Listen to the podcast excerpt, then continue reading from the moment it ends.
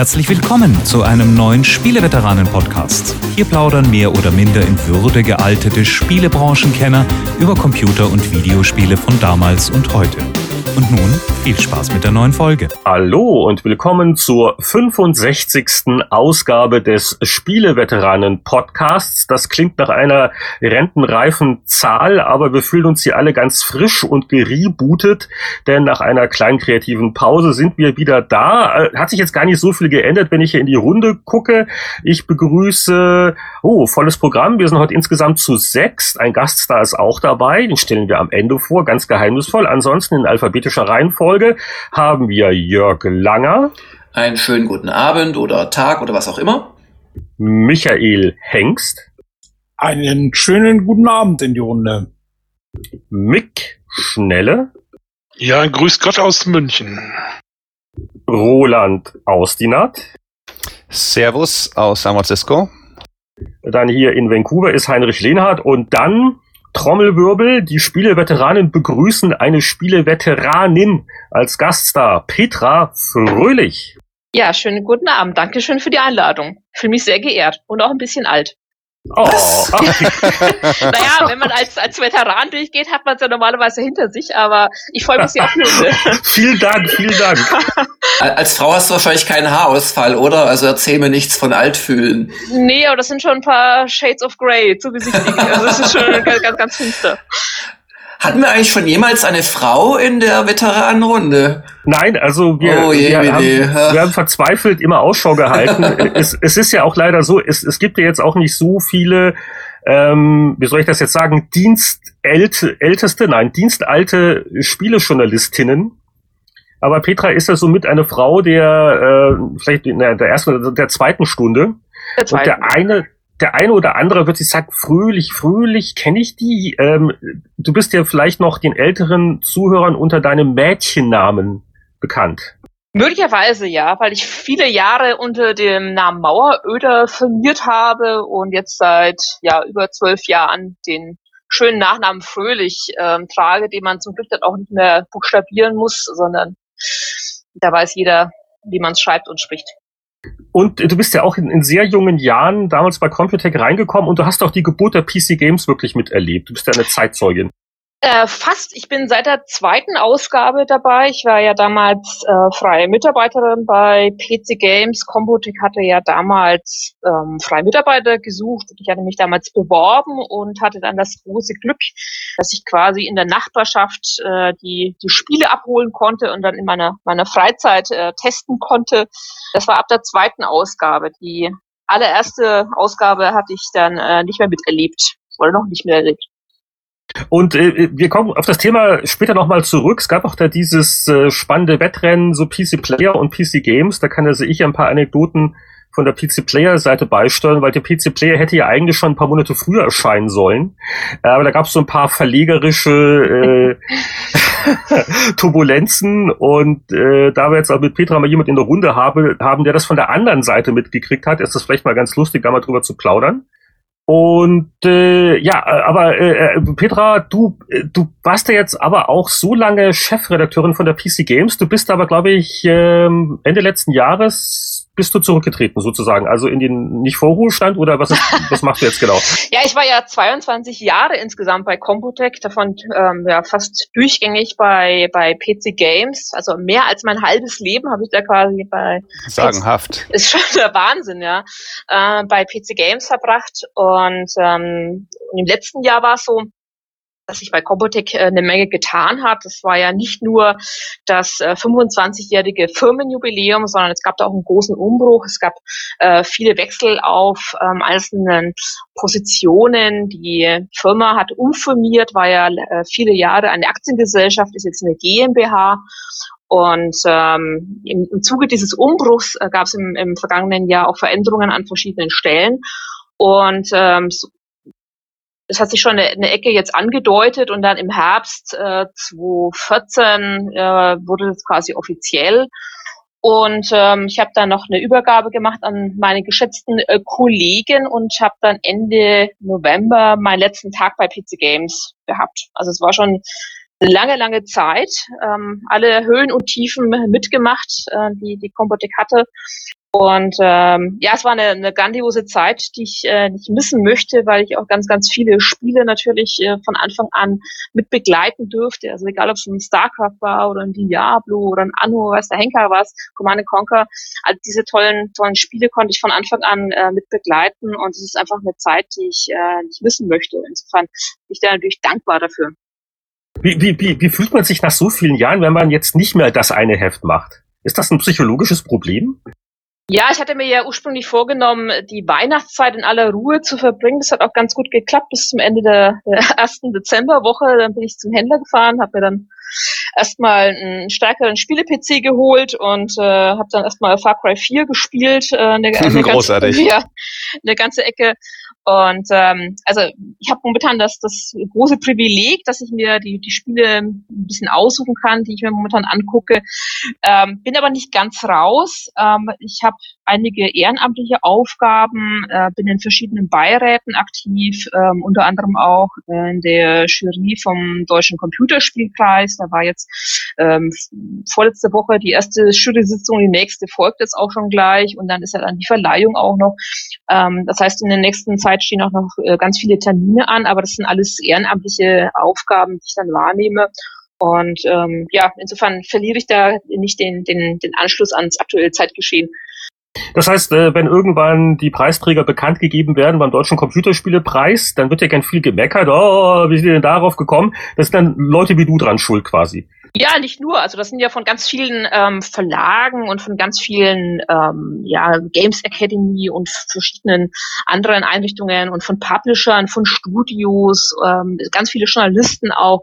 Ähm, es sind Leute da am Start, die sich das Ganze angucken. Ähm, das war in diesem Jahr eine ganz ganz tolle Erfahrung, weil sich ja bei diesem Spielepreis in den letzten Jahren total viel getan hat. Es wurde ja immer weiter verbessert.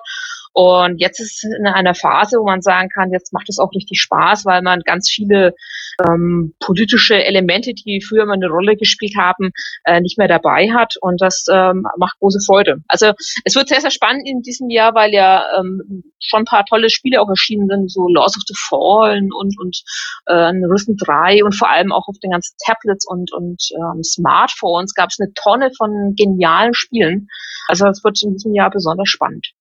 Da gab es auch vor ein paar Tagen mal so eine, so eine, oder vor ein paar Jahren besser gesagt, ein kleines Drama, weil da war doch irgendwie ein Spiel von, von Crytek nominiert, aber das war dann irgendwie der Politik zu gewaltverherrlichend oder was. Also habt euch da inzwischen ein bisschen mit, mit den Politikern geeinigt und gesagt, pass mal auf, Leute, es ist nicht alles so, so äh, heiß gegessen, wie es gekocht wird? Also diese Einschränkungen gibt es nicht mehr. Also äh, zum einen gibt es nicht mehr diese Unterscheidung zwischen internationalen Preisen und deutschen Preisen. Ähm, da wurde ja früher noch unterschieden zwischen einem, einem Lara Computerspielpreis und dem offiziellen deutschen Computerspielpreis. Also diese Trennung ist weg und zum anderen kann man inzwischen auch völlig problemlos über 16er und 18er ähm, Spiele debattieren, ohne dass irgendjemand rot wird. Also wir haben auch so Dinge wie jetzt dabei, wie so, so ein, so ein uh, Lords of the Fallen zum Beispiel, ähm, die sind natürlich jetzt auch nicht irgendwie ganz, ganz easy. Ähm, und insofern ähm, gibt es diese ganzen politischen Querelen wie in den Vorjahren nicht mehr. Und ich hoffe mal, das wird man in diesem Jahr auch bei den, bei den Preisträgern sehen, dass das ähm, ja, kein Problem mehr darstellt. Im Gegensatz zu den Vorjahren, das war zum Teil richtig schlimm. Das sind ja auch äh, geschätzte Kollegen rausgegangen aus den Jurys, aus, aus guten Gründen, äh, weil das äh, zuweilen wirklich sehr, sehr ärgerlich war, welche Debatten da geführt wurden. Ja, ich ich habe, äh, also ich hätte noch eine allgemeine Petra-Frage, bevor wir dann wirklich ins Aktuelle gehen. Äh, die ist natürlich unvermeidlich, hast du bestimmt auch schon öfters gehört in deiner Karriere. Wie ist denn das so als Frau in dieser Branche? Weil also es ist ja heute nicht mehr ganz so eine Monokultur wie damals, aber äh, so Anfang der 90er Jahre, da waren die Spieleberichterstatter ja eigentlich alle männlich. Ja, wobei, ähm, ja, selbst bei der PC Player hattet ihr auch ein paar Mädels zwischendurch mal dabei, richtig? Ja, das war aber dann auch ein paar Jahre später und da haben, ich will nicht sagen, wir haben verzweifelt versucht, aber äh, also wir hatten, äh, wir hatten schon gemerkt, wenn irgendwelche Bewerbungen kamen, also wir haben wirklich mal drauf geachtet, also jetzt keine Frauenquote, aber wir hätten auch schon mal wirklich gerne auch eine Frau eingestellt. Also da, das war äh, die Relation bei den Bewerbungen, das war unglaublich. Also das war schon sehr männlich geprägt. Aber das war auch ein paar Jahre später, bis wir dann eine Frau überreden konnten, bei uns anzufangen. ja, es hat sich, äh, glaube ich, schon in den letzten Jahren schon massiv geändert. Ähm, es hat, glaube ich, ein Stück weit auch zu tun mit dem Aufkommen von Spielen wie einem, einem World of Warcraft und so weiter, die ganz viele äh, Mädels da auch reingespült haben in die, in die, in die Branche. Aber es gibt ja schon eine ganze Reihe von, von Leuten, die seit vielen Jahren am Start sind. Also meine, meine Namensvetterin Petra Schmidt zum Beispiel von der GameStar oder jetzt auch bei Combotech die Katharina Reuss von der Games aktuell, die auch seit vielen Jahren dabei ist und ähm, auch eine Menge äh, Spiele testet. Ähm, die sind natürlich da sehr erfahren und ähm, ja, ich glaube, dass es inzwischen nicht mehr ganz so exotisch ist wie äh, jetzt Anfang der 90er. Da war es natürlich schon ja eine, eine ziemliche Ausnahme, aber inzwischen hat sich das schon schon gewandelt. Ich kann es ein bisschen beobachten anhand unserer vielen Trainees und Praktikanten, die wir in den letzten Jahren hatten. Ähm, da hat sich das schon massiv gewandelt und inzwischen kann man fast von von 50-50 Aufteilung ähm, sprechen. Wow. Also insofern. Aber wie, wie wie, wie, wie war es aber, als du angefangen hast? Hast du da, da Probleme irgendwie gehabt oder, oder hast du das Gefühl gehabt, ah, da gibt es einige, die nehme ich nicht für voll, weil ich ein Mädchen bin oder so? Oder war das damals schon sehr cool? Nee, also ich hatte, also in, in den 22 Jahren, die ich bei Compotech war, hatte ich nie das Gefühl, dass es da in irgendeiner Art und Weise Vorbehalte oder gar äh, eine Bevorzugung oder was auch immer gab, sondern äh, man wurde genauso behandelt wie äh, jeder andere Kollege auch und das ist auch völlig in Ordnung und völlig gut so, dass es so war. Und äh, dafür bin ich auch sehr dankbar, dass das so ist. Also die Kollegialität bei Computik, die war schon wirklich bemerkenswert, ging ja fast ins Freundschaftliche. Und ähm, also insofern kann ich da weder, weder klagen noch ähm, ja, mich in irgendeiner Form da beschweren. Das war immer, immer also, bestens. Also du kannst jetzt keine dramatischen Stories erzählen Leider über deine nein. Pionierleistung beim Feminismus und, und Nein, also das kann ich, äh, ja, kann ich für, für Computik zumindest nicht äh, bestätigen, dass es da irgendwelche Ausschweifungen gegeben hätte. Okay, super. Dann wollen wir gleich äh, ganz ausschweifend ins aktuelle Geschehen einsteigen. Wie machen wir das? Äh, äh, jeder kann mal sowas vortragen, wenn ihm was aufgefallen ist, aktuelle Spiele, Themen, Ereignisse und so weiter und so fort. Da haben natürlich einige Kollegen manchmal mehr zu sagen, weil sie vielleicht auf irgendwelchen Events waren. Aber bevor wir Roland loslassen in Sachen Game Developers Konferenz, Möchte noch jemand vorsprechen? Äh, werde ich mal den Anatol geben und euch fragen, ob euch die Apple Watch interessiert, die ja gestern nun endlich einen Termin und einen Preis bekommen hat. Also, wie sieht's oh, aus, Mann. Petra? Die 12.000 Dollar Variante für die Dame? Äh, sehr gerne. Also ich habe ja ähm, das mit, mit großer Begeisterung äh, verfolgt und äh, auch die Debatten, die es da gab im, ähm, im Netz. Ähm, was mich vor allem etwas irritiert, ist, dass das die Uhr ja nach ein, spätestens zwei Jahren technisch veraltet ist und man dann eine Uhr für 11.000 Euro im Schrank liegen hat, die nicht mehr richtig toll auf, auf dem neuesten Stand der Technik ist. Man sieht es ja bei den alten iPhones, äh, die mit den neuen Betriebssystemen gar nicht mehr ähm, zurechtkommen.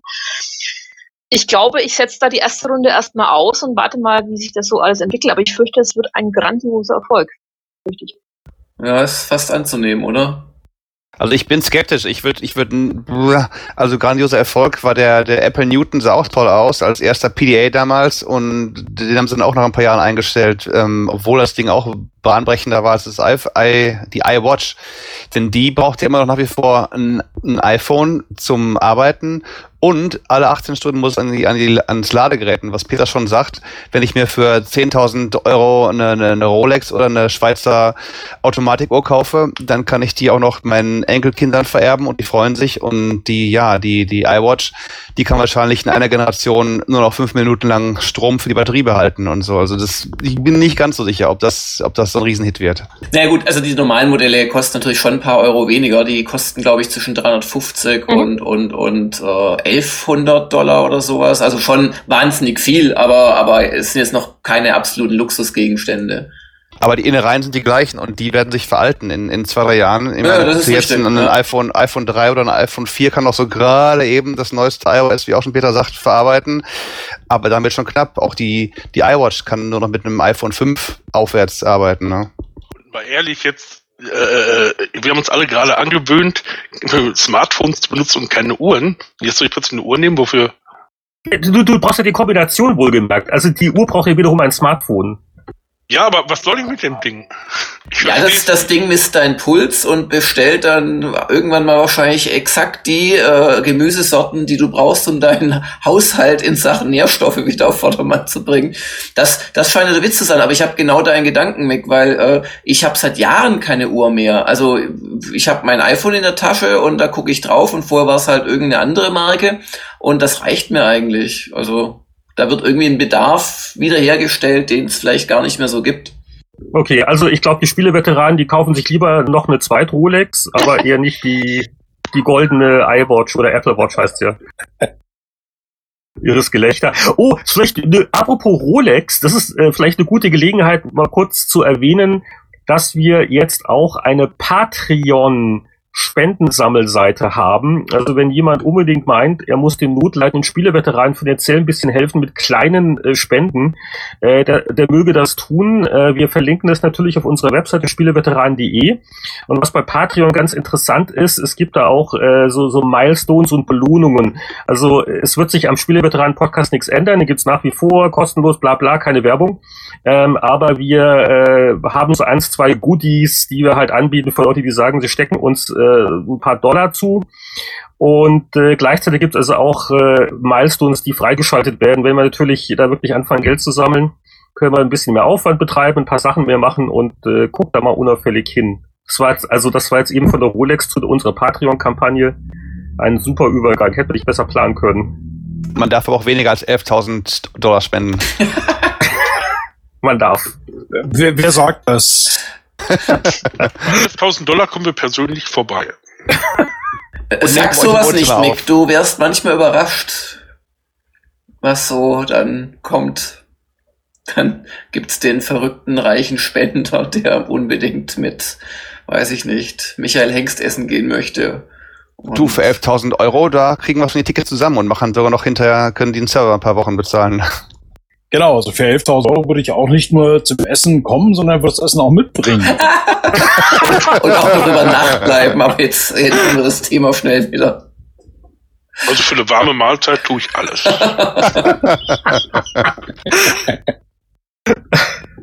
Großartig.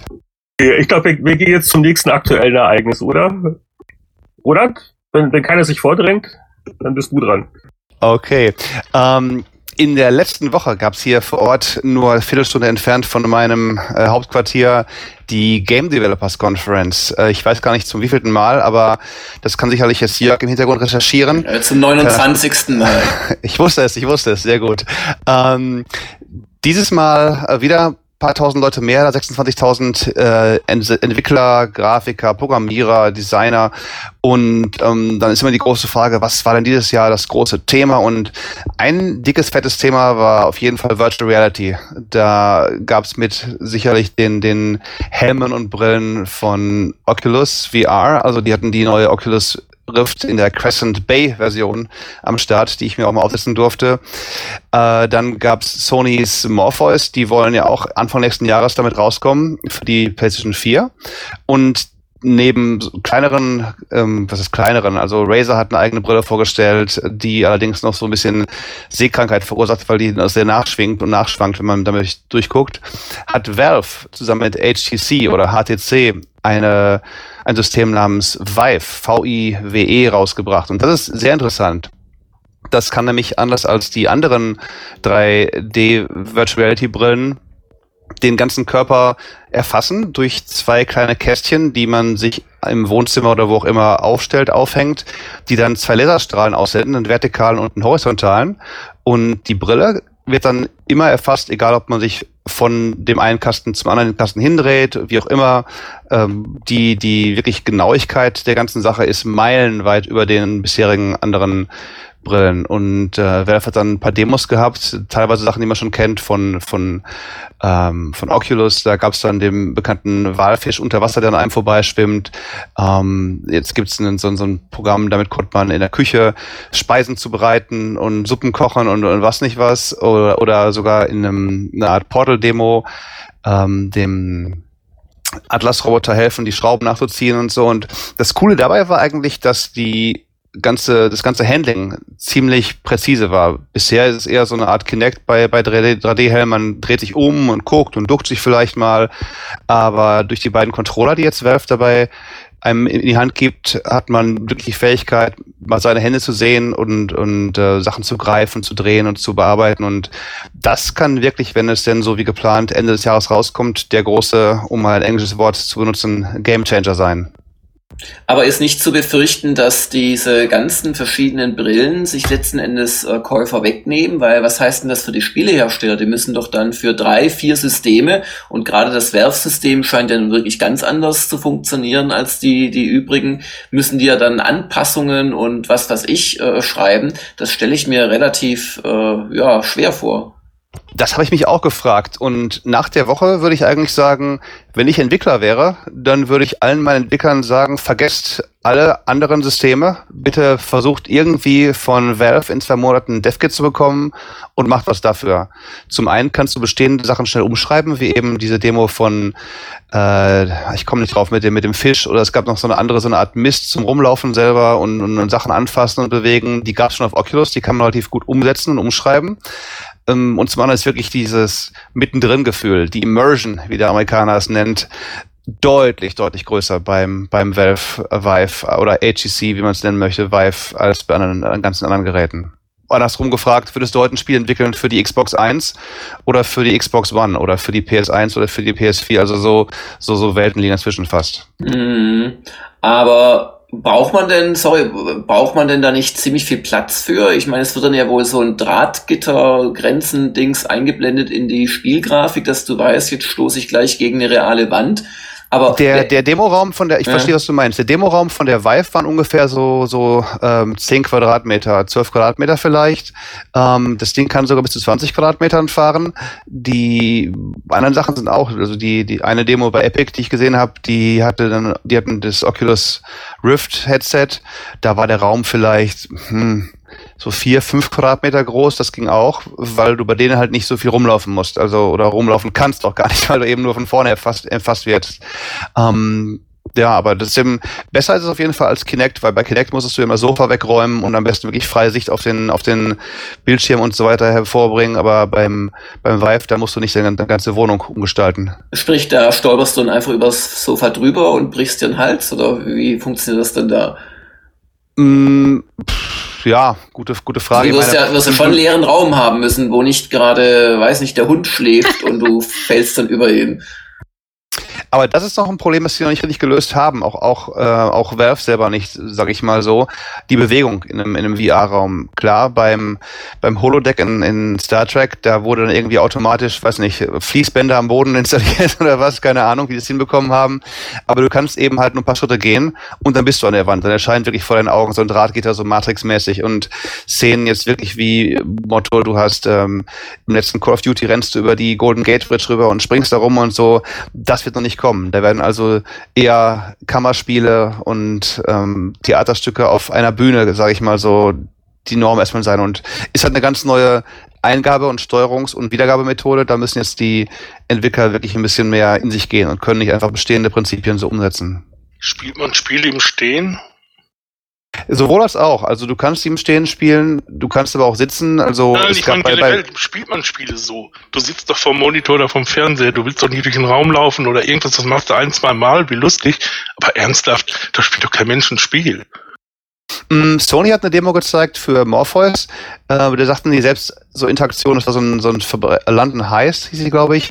Da warst du als äh, Geisel in der Gewalt eines Verbrechers, saßt auf einem Stuhl, erst, erst mit so äh, Augen verbunden, können dir gut lösen, die Brille zeigt nichts an und dann hörst du nur, wie der Verbrecher dir in, ins Ohr raunst und so. Und dann hat er die Brille, die Brille weggenommen und dann eine Pistole auf dich gehalten, sagt so, jetzt, hey, steh auf und gut, äh, es ist verblüffend, haben die wirklich gezeigt, Leute dann auch wirklich aufstehen, weil sie das so real sehen. Der Gauner hält dir eine Pistole ins, ins Gesicht, dann stehst du rauf. Also, aber klar, ob du jetzt wirklich einen, einen, äh, Strategiespiel auf dem Schlachtfeld fünf Stunden lang stehen verbringst, ist eine andere Frage. Da muss man auch wieder sehen, ob das wirklich und wie das umgesetzt werden wird. Mich lässt das Thema ja fast so kalt wie das Thema Smartwatch. Ich muss aber dazu sagen, ich habe jetzt im Gegensatz zu Roland äh, keine Demos wirklich ausprobiert. Also vielleicht ist es ja, muss man das wirklich erleben haben, um das toll zu finden. Aber warum ich so skeptisch bin bei dem ganzen VR-Kram, äh, äh, VR-Kram ist, ist einfach der Aufwand. Also ihr habt ja schon über die Räumlichkeiten gesprochen und dann muss man so ein Ding wieder und überhaupt. Äh, ich, ich, ich weiß nicht. Also äh, wer will sich das wirklich antun? Und wo sind die richtigen Spiele? Ich meine, diese Demos sind ja ganz nett, aber pff. Also ich glaube mal ernsthaft, in Disneyland ist das lustig, aber woanders nicht. Ihr müsst mal echt so eine Demo mitmachen. Also, das, das, ich bin auch skeptisch gewesen, ganz vorher. Ja, hm, wer, wer braucht das, wie du auch Hannes sagst, wer braucht das Ding halt dann da und hm. Aber wenn du einmal wirklich die, die, die Brille aufhast und dann siehst und, und, und dieses, dieses mittendrin-Gefühl, das viel zitierte erleben kannst. Ähm, das ist schon eine beeindruckende Sache. Und es gibt ja schon teilweise Spiele, Leute spielen ähm, Elite, glaube ich, Elite Dangerous. Dafür gibt es eine, eine, Anpassung fürs Oculus, wo du wirklich den Kopf drehen kannst und musst dann nicht irgendwie mit einem kleinen Coolie-Head auf deinem, auf deinem äh, Joystick dich nach links, nach rechts drehen und so. Wo, ähm, wobei, das da, ist schon recht spektakulär. Da muss ich mal ein bisschen reingrätschen, denn ähm, also wir haben seit Januar haben wir eine Oculus Rift äh, DK2 also die, die, das jetzt aktuelle Modell jetzt kommt ja anscheinend wieder die, die neue, die du da schon gesehen hast und haben einige Spiele damit versucht zu spielen. Und ähm, also ich war auch ganz begeistert von dem Ding, als ich es auf Messen immer so eine Viertelstunde auf hatte. Da hat das alles ganz toll funktioniert. Auch Morpheus fand ich ganz toll und wunderbar. Nur äh, wenn du dann mal eine halbe Stunde, eine Dreiviertelstunde das Ding auf dem Kopf hast, als Brillenträger hast du dann schon mal ganz große Schmerzen, weil deine Brille wo du auch dauernd Angst haben musst, dass es zerkratzt wird von den Linsen, dir wirklich ziemlich in die Stirn reingeschoben wird. Dann ist das Ding schwer. Du drehst dauernd den Kopf, um dich umzuschauen. Das geht auf den Nacken. Da tut dir, ohne Witz, wir haben es zu mehreren wirklich mehrmals probiert, tut dir irgendwann einfach der Nacken weh, weil das Ding auch so schwer ist. Und dann gibt's auch noch technische Hürden. Also die aktuelle DK2 Oculus Rift kann Texte kaum lesbar darstellen. Du siehst überall ein ganz deutliches Fliegengitter. Und gerade das erwähnte Elite, das ich, dass ich fast prototypisch eigentlich für geeignet finde für sowas, weil du ja dich nicht selbst bewegst, sondern in einem Cockpit sitzt. Ähm, selbst in Elite, das mir auch selbst noch großen Spaß gemacht hat und wo der Eindruck super ist, der, der 3D-Eindruck, wollte ich es freiwillig echt nicht spiegeln, nachdem ich es eine Weile ausprobiert hatte. Und, und darum wäre noch meine Frage äh, an dich, Roland, dieses neue äh, Oculus-Teil, ist das jetzt wesentlich leichter oder hat das eine höhere Auflösung oder was hat sich da getan? Ähm, ich habe das aufgehabt bei, bei Epic und bei, bei Crytek und fand es nicht so schwer. Und ich konnte eigentlich auch Sachen entziffern und lesen. Also gerade bei dem, bei dem ähm, Herr der Ringe, Smaugs äh, Schatzhöhle da und so, sagte, ja, geh mal ran, hier kannst du dir mal genau die Münzen angucken, die auf dem Boden liegen und so. Und ähm, beim, beim, es hängt ein bisschen auch davon ab, wie du, wie du schon sagst, die Brille sitzt oder auch die, die Parallaxen sind. Wenn es ein bisschen daneben ist, dann wird es sehr schön unscharf. Das hatte ich bei, bei der äh, Dino-Insel bei Crytek erst hatte ich Freunde, ist eine unscharfe Angelegenheit. Ja, meint er, drehen wir ein bisschen dran und dann kannst du dich quasi so ein bisschen in die optische Achse reinschieben. Und ähm, es sollen, das sprach ich auch mit dem Kollegen äh, Hartmut Gieselmann von der CT, der war, der ist Brillenträger und der hat auch die, die ähm, Vive aufgehabt und meinte, da hat er eigentlich keine Schwierigkeiten gehabt. Da war es fast ein bisschen wie bei manchen Spielreflexkameras. Da hat er die Brille abgenommen und trotzdem scharf gesehen, weil das eben halt nah genug am Auge dran war. Also das denke ich mal, da müssen die dran feilen, halt, dass eben der Tragekomfort nicht so ist, dass man danach irgendwie einen Meter kleiner ist oder Nackenschmerzen hat. Ja, ja. Also das, das kann ich nur halt von, von dem realen Verwenden der, der DK2 berichten. Also da, da ist noch ein weiter Weg zu gehen. Und das andere ist auch der ganze Kabelsalat. Also du hast da Unmengen an USB-Kabeln, Stromkabeln, Sync-Kabeln dann rumliegen. Also man fühlt sich manchmal so ein bisschen wie dieser Neo, der aus der Matrix geholt wird und sich erstmal so 20 Kabel rausreißt, wenn man wer das weiß, Ding dann absetzt. Wer weiß. Vielleicht ja, ist das ja alles nur. Ja. also ich bin noch sehr skeptisch. Also ich glaube halt auch eher, das ist so im Zirkustrick-Bereich äh, noch. Aber ich lasse mich gern von einem eines Besseren belehren, wenn die Dinger dann wirklich mal marktreif werden sollten. Also ich bin vorsichtig optimistisch. Ich denke mir halt, gut, Kabel, inzwischen gab es bei den beiden nur noch, bei den, bei den großen Dingern nur noch ein Kabel, HDMI von der Brille zum, zum PC äh, oder zur, zur PS4. Ähm, ich denke, der Preis wird viel ausmachen. Wenn das Ding 500, 600 Euro kostet, wird es kein Mensch kaufen. Also ich denke mal so, so Schmerzgrenze ist vielleicht so 250, 300 Euro. Da sagt man nicht, ja, da kriege ich auch eine Grafikkarte für, warum nicht mehr ausprobieren. Aber wenn es wirklich zu teuer ist, dann sehen wir halt ja, Sega 32X oder, oder so Geschichten wieder auftauchen. Naja, keine schau, schauen wir mal, was, was, was passiert. Aber, aber Steam will wirklich noch dieses Jahr rauskommen und, und die anderen dann Ja, 2016. ja, die wollen, ja. in, die wollen in zwei Jahren, in zwei Jahren, in zwei Monaten die DevKits raushauen. Mhm. Die arbeiten ja auch schon seit, das ist ja gut, die haben ja so eine, also Skunkworks gab schon diese drei dran arbeiten mit inzwischen drei Dutzend Leuten. Und äh, ja, die, die sind jetzt nicht erst seit gestern dran, wo sie die Ankündigung der anderen Hersteller gesehen haben. Und gerade wenn du dir Sachen anguckst von kleineren äh, Leuten, jetzt Razer, die haben ja so ein, so ein Open Source Ding, wo sie sagen, ja, vielleicht schreibt uns hier einer gute Programmroutinen, dass das dann auch so gut aussieht wie bei Sony und bei, bei ähm, Oculus.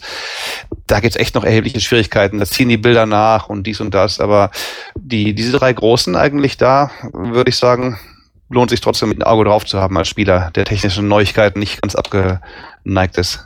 Ähm, übrigens, wenn ich, wenn ich das kurz sagen darf, wen, wen äh, so dieser Eindruck mit einer Oculus interessiert und wer einen, also von Spielen wie Elite Dangerous und ein paar anderen, und wer einen 3D-Fernseher hat oder einen New 3DS, der möge mal auf YouTube zum Beispiel bei Gamers Global nach 3D-Videos suchen. Wir haben nämlich das tatsächlich mal jetzt als 3D-Video veröffentlicht vor ein paar Wochen und der Eindruck ist eigentlich äh, relativ nah an dem dran, was man mit der Brille sehen kann. Also wer da Interesse hat, kann ja mal schauen. Eine Sache, die ich mich frage, bin ich der Einzige, der langsam überschnappt, wenn er sich diese ganzen Valve-Ankündigungen ansieht. Ich meine, okay, erst war Dota und dann machen wir irgendwelche Steam-Machines, die immer noch nicht so wirklich richtig und jetzt machen sie noch eine äh, Virtual Reality-Brille. Ich meine, so Half-Life, äh, auch schon zehn Jahre her, da kommt nichts mehr oder wie, also Kopfschütteln. Das sind alles verschlüsselte Nachrichten für Half-Life 3. Ah, Im Ja. Nachhinein ergibt alles Sinn, ja. Es gab ja auf der GDC am, am, am äh, Mittwoch, nee, am Dienstag, dem 3. März, gab es ja am 3.3. um 3 Uhr nachmittags eine Valve, eine Valve-Session. Und da, da kochten ja die Gerüchte hoch bei den ganzen IGNs dieser Welt. Die sagten, ja, da wird sicherlich, das ist hier der große Trick, wird sicherlich Gabe Newell erscheinen und wird dann Half-Life 3 ankündigen und so. Und ähm, dann miteinander, ja, oder die, die oder, oder Valve trollt uns wie sonst noch nie zuvor. Und natürlich gab es da keine Half-Life 3 Ankündigung, da war einfach dann nur ein Vortrag zum Thema Physik in Spielengines oder was. Also ähm, ja, also Half-Life 3, äh, auf vielen Dank, auf Wiedersehen. Das war's für immer? Ich weiß nicht, also am ehesten kann ich mir noch Portal 3 vorstellen, weil die jetzt ja eben die Demo gezeigt haben schon. Die werden ja nicht die ganzen, die ganzen Assets für, für Jux, aus Jux-Gründen nur für die Demo rendern. Also wäre sicherlich möglich, dass die da auch mit dem dritten Teil ankommen. Denn das wird sich ja gut eignen. Da bist du in Mhm. einem Raum, relativ abgeschlossen, musst nicht über die weiten, weiten Straßen von City 17 und Konsorten sch- pirschen, sondern kannst dich in einem Raum wirklich mit den ganzen Rätseln und so bewegen.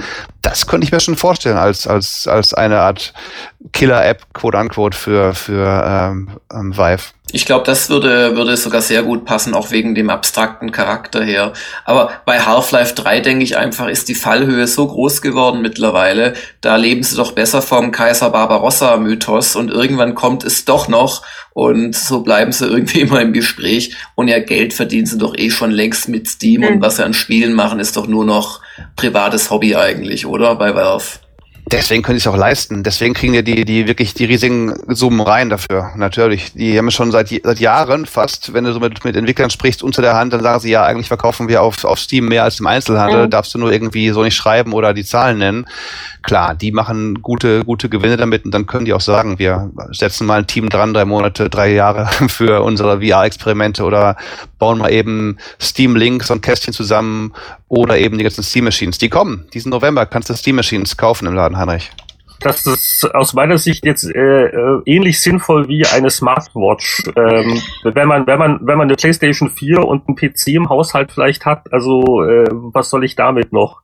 Das ist mir nicht ganz klar. Aber dass, aber dass es Valve okay geht, kann man vielleicht auch daraus schließen, dass der Gabe Newell es jetzt erstmals in die äh, Forbes Milliardärsrangliste geschafft hat, worauf immer deren Daten basieren, aber da ist er aufgetaucht. Also kann man davon ausgehen, dass Steam doch ein paar Dollar einspielt. Fantastilliarden. Und Ja. ich hätte vielleicht auch nochmal abschließend was zu der VR-Geschichte zu sagen. Ich bin ja auch verhalten skeptisch, was so den Spielebereich angeht. Aber ich bin relativ optimistisch, was andere Sachen angeht. Also gerade wird die HTC-Sache, äh, so im Ausbildungsbereich zum Beispiel, Mhm. Medizin. Äh, wenn die Leute virtuell an äh, oder an virtuellen Patienten operieren, bevor sie auf echte Menschen losgelassen werden. Da denke ich mal, könnte das auch durchaus äh, anständige Anwendungsgebiete geben. Ne? Also bei Spielen verhaltensskeptisch, bei anderen Bereichen finde ich es gut.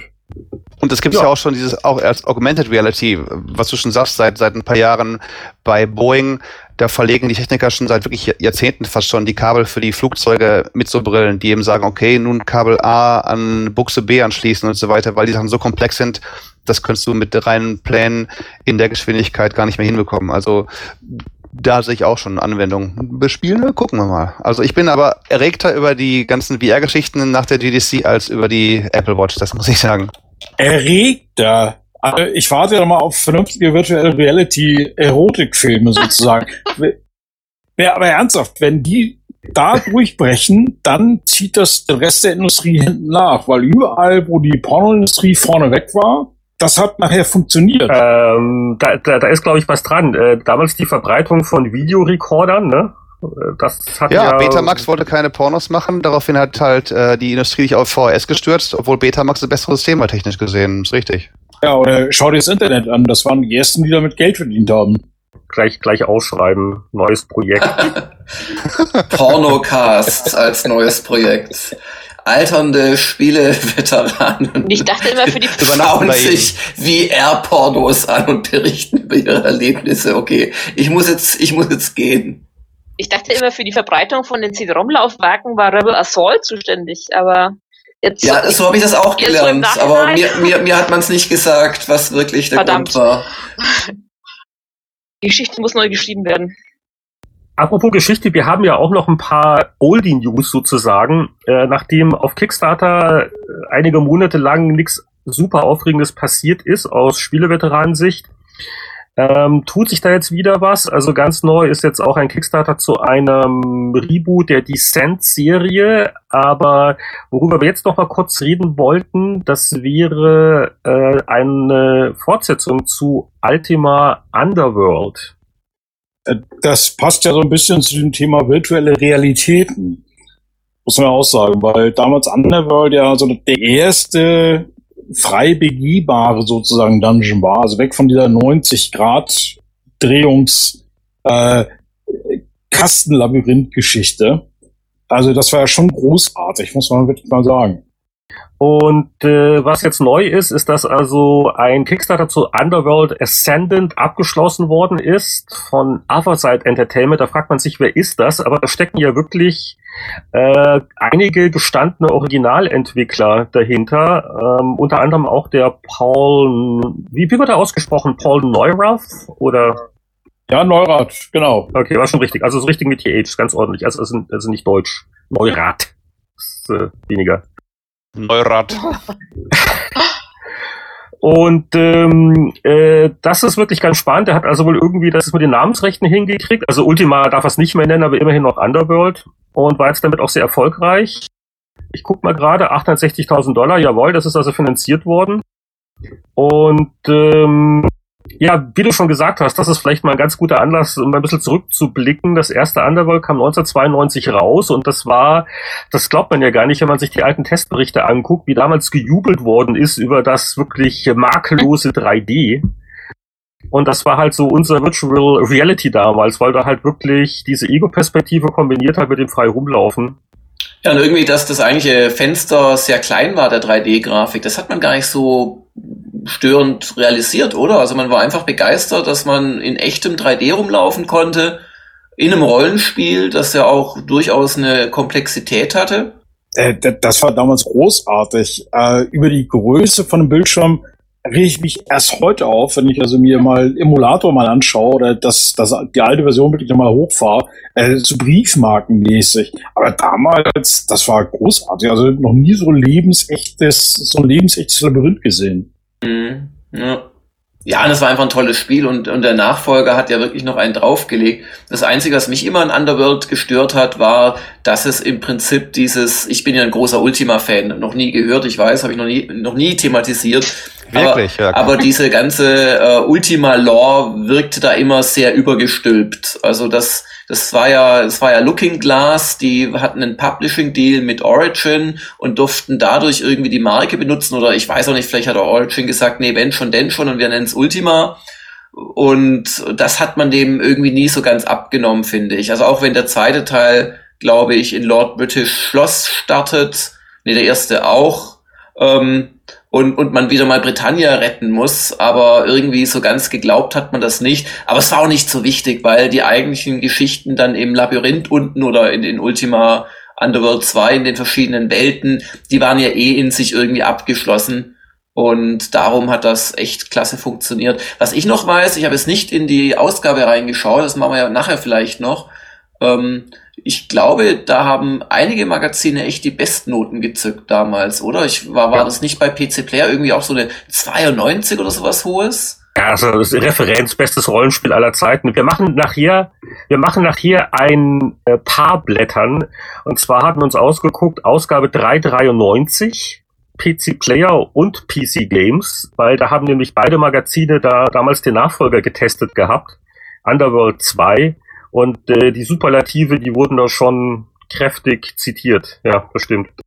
Was ich persönlich halt nur schade finde, ist bei der aktuellen Kickstarter-Kampagne, wenn man sich mal überlegt, 800.000 Dollar, hört sich natürlich nach einer Menge Geld an. Aber wenn Paul irgendwas mit Katzen gemacht hätte, hätte er jetzt wahrscheinlich 10 Millionen gekriegt. Ne? Du, das ist eine Anspielung auf dieses, was ist das? Exploding Kitten, Kittens? Äh, korrekt, Exploding Kittens von Oatmeal. Und das, das ist das ist ein Sammelkartenspiel mit, mit Kätzchen. Äh, das ist ein Kartenspiel, ja, ganz normales. Also so ein ja, so eine Art äh, Deathmatch mit Spielkarten. Äh, acht Millionen. Acht Millionen oder fast neun. Äh, schreib mal auf, das machen wir dann nach unserem Virtual Reality Erotik Programm. Wir machen Erotik-Kitten. Exploding Erotik-Kitten. Underworld Erotik-Kitten. Veteran Underworld Erotic Kitten. Gleich mal Domain sicher, ne? Äh, äh, Michael, du, äh, du, du bist so mit dem Paul Neurath noch irgendwie flüchtig in Kontakt so ab und zu oder ihr kennt euch, richtig? Ja, also ich habe ihn äh, das letzte Mal getroffen 2010. Da war ich bei ihm im Büro mit äh, zwei Kollegen wegen einem anderen Titel. Und da haben wir mal relativ ausführlich gesprochen und da hatte ich auch mal die Gelegenheit, ihn mal kennenzulernen und auch so das Team. Äh, das aber, wie gesagt, schon, schon für auch vier Jahre wieder her. Ne? Okay. Und, und ich glaube, damals war der Kickstarter für Underworld noch kein Thema. Das war noch weit weg. Äh, damals war es noch kein Thema. Wir haben uns dann auch ein bisschen aus den Augen verloren. Er hat, glaube ich, bei Singer angefangen für oh. das Boston-Team, aber auch nicht lange. Und er hatte mir letztens eine E-Mail geschickt, hat er gesagt, hier, wir machen jetzt das Kickstarter-Ding, schaust dir mal an. Okay, und, und was ist denn so deine Privatmeinung, du als Alt-Underworld-Spieler? Was gefällt dir an dem Kickstarter, was weniger? Wie gesagt, was mir nicht gefällt, ist einfach der 800.000 Dollar. Also ich hätte ein bisschen mehr erwartet, gebe ich ganz offen zu. Also gerade bei dem Thema. Ähm, ich finde es aber gut, dass es überhaupt kommt. Also das ist einer der wenigen Kickstarter-Titel, auf die ich mich echt freue. Ähm, das ist natürlich auch ein bisschen so rosa Brille und vor 20 Jahren mal das Original gespielt, ne? Ähm, muss man auch dazu sagen. Und weil ich die Jungs halt auch mag. Äh, ich bin echt mal gespannt, ob das Feeling von vor 20 Jahren wieder rüberkommt. Was ich mir halt schwierig vorstelle, ist diese 3D-Faszination nochmal zu haben, weil ich meine, 3D-Grafik ist ja heute ne, links und rechts an jeder Straßenecke. Also ich glaube, dieser Verblüffungseffekt, der wird sich nicht mehr einstellen können. Das geht ja gar nicht. Außer äh, Virtual Reality. Nee, äh, das lebt ja natürlich nicht nur sag ich mal, von der technischen Brillanz damals, also natürlich ganz klar, also am Anfang der, boah, ist das geil Effekt, äh, äh, das trägt aber nur, sag ich mal, eine Viertelstunde oder 20 Minuten. Nachher muss natürlich auch Story und äh, Balancing und was passiert da äh, den Rest übernehmen. Und wenn das nicht stimmt, und da habe ich ganz, ganz, äh, oder ja, da habe ich halt persönlich ein ganz, ganz gutes Gefühl bei der Truppe. Und ich glaube, der, der, der Warren Spector ist ja auch als Berater dabei. Also das sind schon ne, paar gestandene Leute. Ja, also äh, Warren ist ja auch schon lange dabei und äh, ist ja auch alter Brettspieldesigner. Also ich bin da zuversichtlich. Also zuversichtlicher auf alle Fälle als bei anderen Kickstarter-Kampagnen. Ja, wollen wir diesen Übergang vielleicht nehmen, um so ein bisschen in die Zeitschriftengeschichte abzutauchen mit Petra, PC Player und PC Games? Ja, gerne. Also das war ja damals das große Thema hier, das äh, Ultima Underworld 2 in den Ausgaben hier von der PC Player und von der PC Games 393.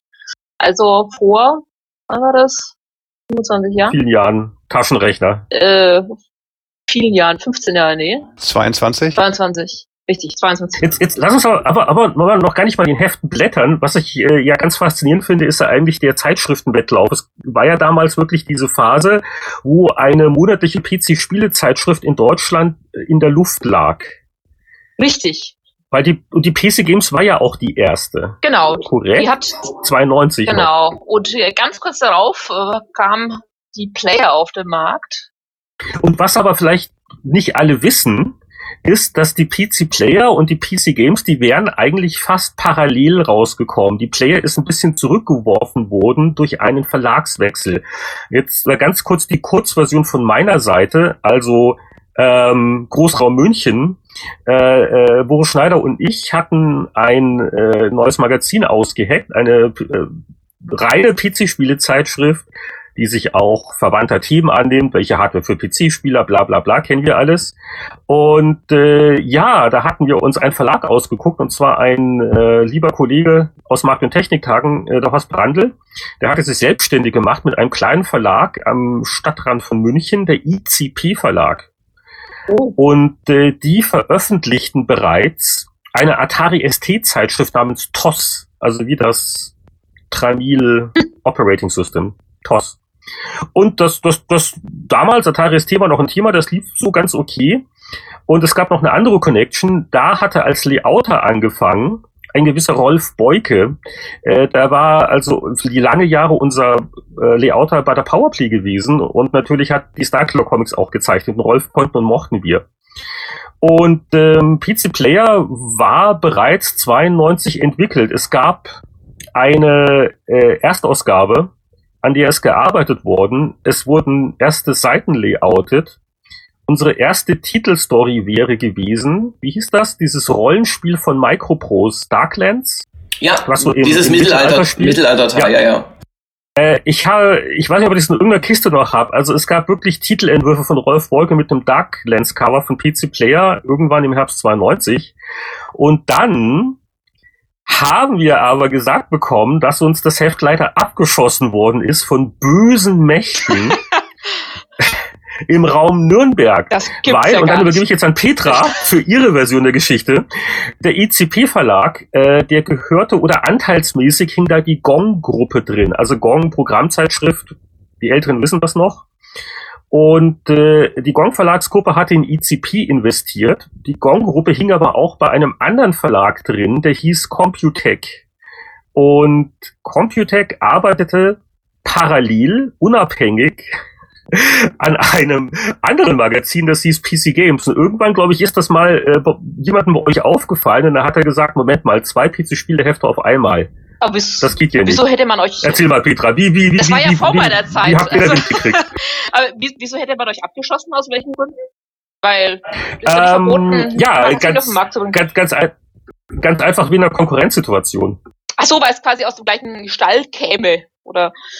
Äh, ja, also man hat, also ich gebe das jetzt so aus dritter Hand wieder, weil die Kommunikation, die lief ja nicht direkt mit mir, die lief ja dann über, über den Horst Brandl und überhaupt. Ähm, aber sinngemäß lief es darauf hinaus, dass man, äh, und muss dazu sagen, also PC-Spieleheft, das hat jetzt keiner gewusst, dass, wie gut das funktionieren wird. Ja, klar. Es gab ja doch keins. Richtig, ja. ne? und, und da hat man sich wohl Ah, Sorgen stopp, gemacht, darf ich kurz unterbrechen? aber gerne. Es gab schon lange eins, 1991, der PC Joker. Was war das Joker eher? Oh ja. 91 schon? Ja, das war allerdings so eine erste Startausgabe und ein halbes Jahr später, also 92, ging das Ding monatlich. Okay. Ah, also wie so ein Sonderheft und dann. Dann monatlich, genau. Und War, dann wurde ich, war, ich war, wurde war der Joker noch vor der PC Games? ja, Ja, Wahnsinn. Jetzt, jetzt bin ich aber froh, dass wir jetzt so viele Veteranen in der Runde haben, die mal bei allen, dass wir alle Verlage abdecken. Das ist ja jetzt ein, ein, ein Da stellt sich jetzt die Frage, Also wer da- hat's erfunden, ne? Wer hat die PC-Spielehefte erfunden? Damals. jetzt, jetzt könnte ich ja wieder anfangen. Wir hatten mal bei Powerplay ein Sonderheft gemacht. Das weiß der Michael noch. Powerplay PC mit 5,25 Zoll Diskette, aber das war, glaube ich, nur ein einmaliges Sonderheft, oder? Also, wenn es danach geht. Mit grünem Cover. Äh, Genau, wenn, wenn es danach geht, haben wir auch die Computerbildspiele erfunden. Ernsthaft. Also Geschichte muss neu Weil? geschrieben werden. Nee, äh, es gab mal äh, so eine Redaktionssitzung mit Verlagsleitung und allen äh, Chefredakteuren oder Redakteuren aus den verschiedenen Abteilungen. Und man sollte so Ideen vorbringen. Und da gab's dann, ja, wir machen ein Festplatten-Sonderheft, wir machen ein äh, äh, Online-Heft zu irgendeinem CompuServe-Ding, keine Ahnung. Und aus der Powerplay-Redaktion gab's dann die Idee, wir machen ein hochformatiges Spieleheft, so ähnlich wie die Bild-Zeitung. Billig gemacht, kostet eine Mark oder 1,50 damals noch, äh, aber Hochformat und relativ günstig aufgezogen und aktuell und alle 14 Tage. Alle haben gelacht. Der Einzige, der nicht gelacht hat, war Kupek.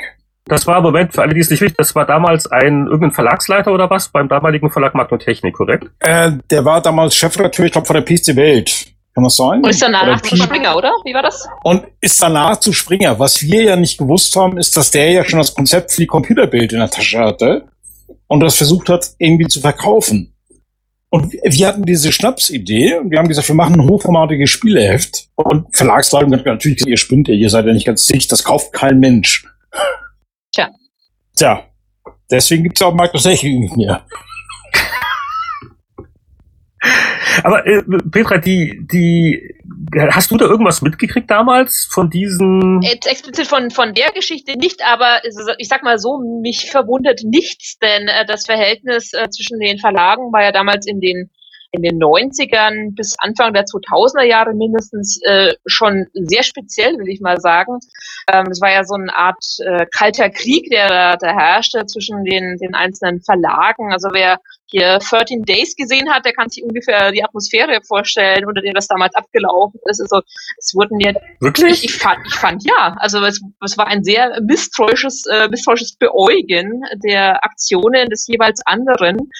Und ähm, man hat sich da ja auch auf, auf juristischer Seite durchaus mal ja begnügt. Also das war schon Äh, aber, aber Petra, du redest es, glaube ich, eher so auch ein bisschen dann später von IDG und Computec, oder? Also so GameStar, PC Games eher, oder? auch das, aber ähm, schon in der Zeit vorher war das so, dass das dass PC Player und PC Games waren schon aus der Abteilung Erzfeinde, würde ich mal sagen. Jetzt nicht zwangsläufig äh, zwischen den Redaktionen, aber so zwischen den zwischen den Verlagen, ähm, nachdem es die zwei Hefte waren, die damals auf dem Markt waren.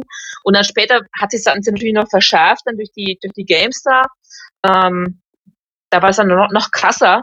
Aber schon damals, jetzt äh, in den in den Anfang der 90er, Mitte der 90er Jahre, ähm, gab es da schon ein, ein Hauen und Stechen, weil ja beide Hefte ungefähr das gleiche kosteten. Ich sehe gerade hier die PC Player damals bei 5,80 Euro zum äh, 5, 5 Mark 80, nicht Euro, 5 Mark 80.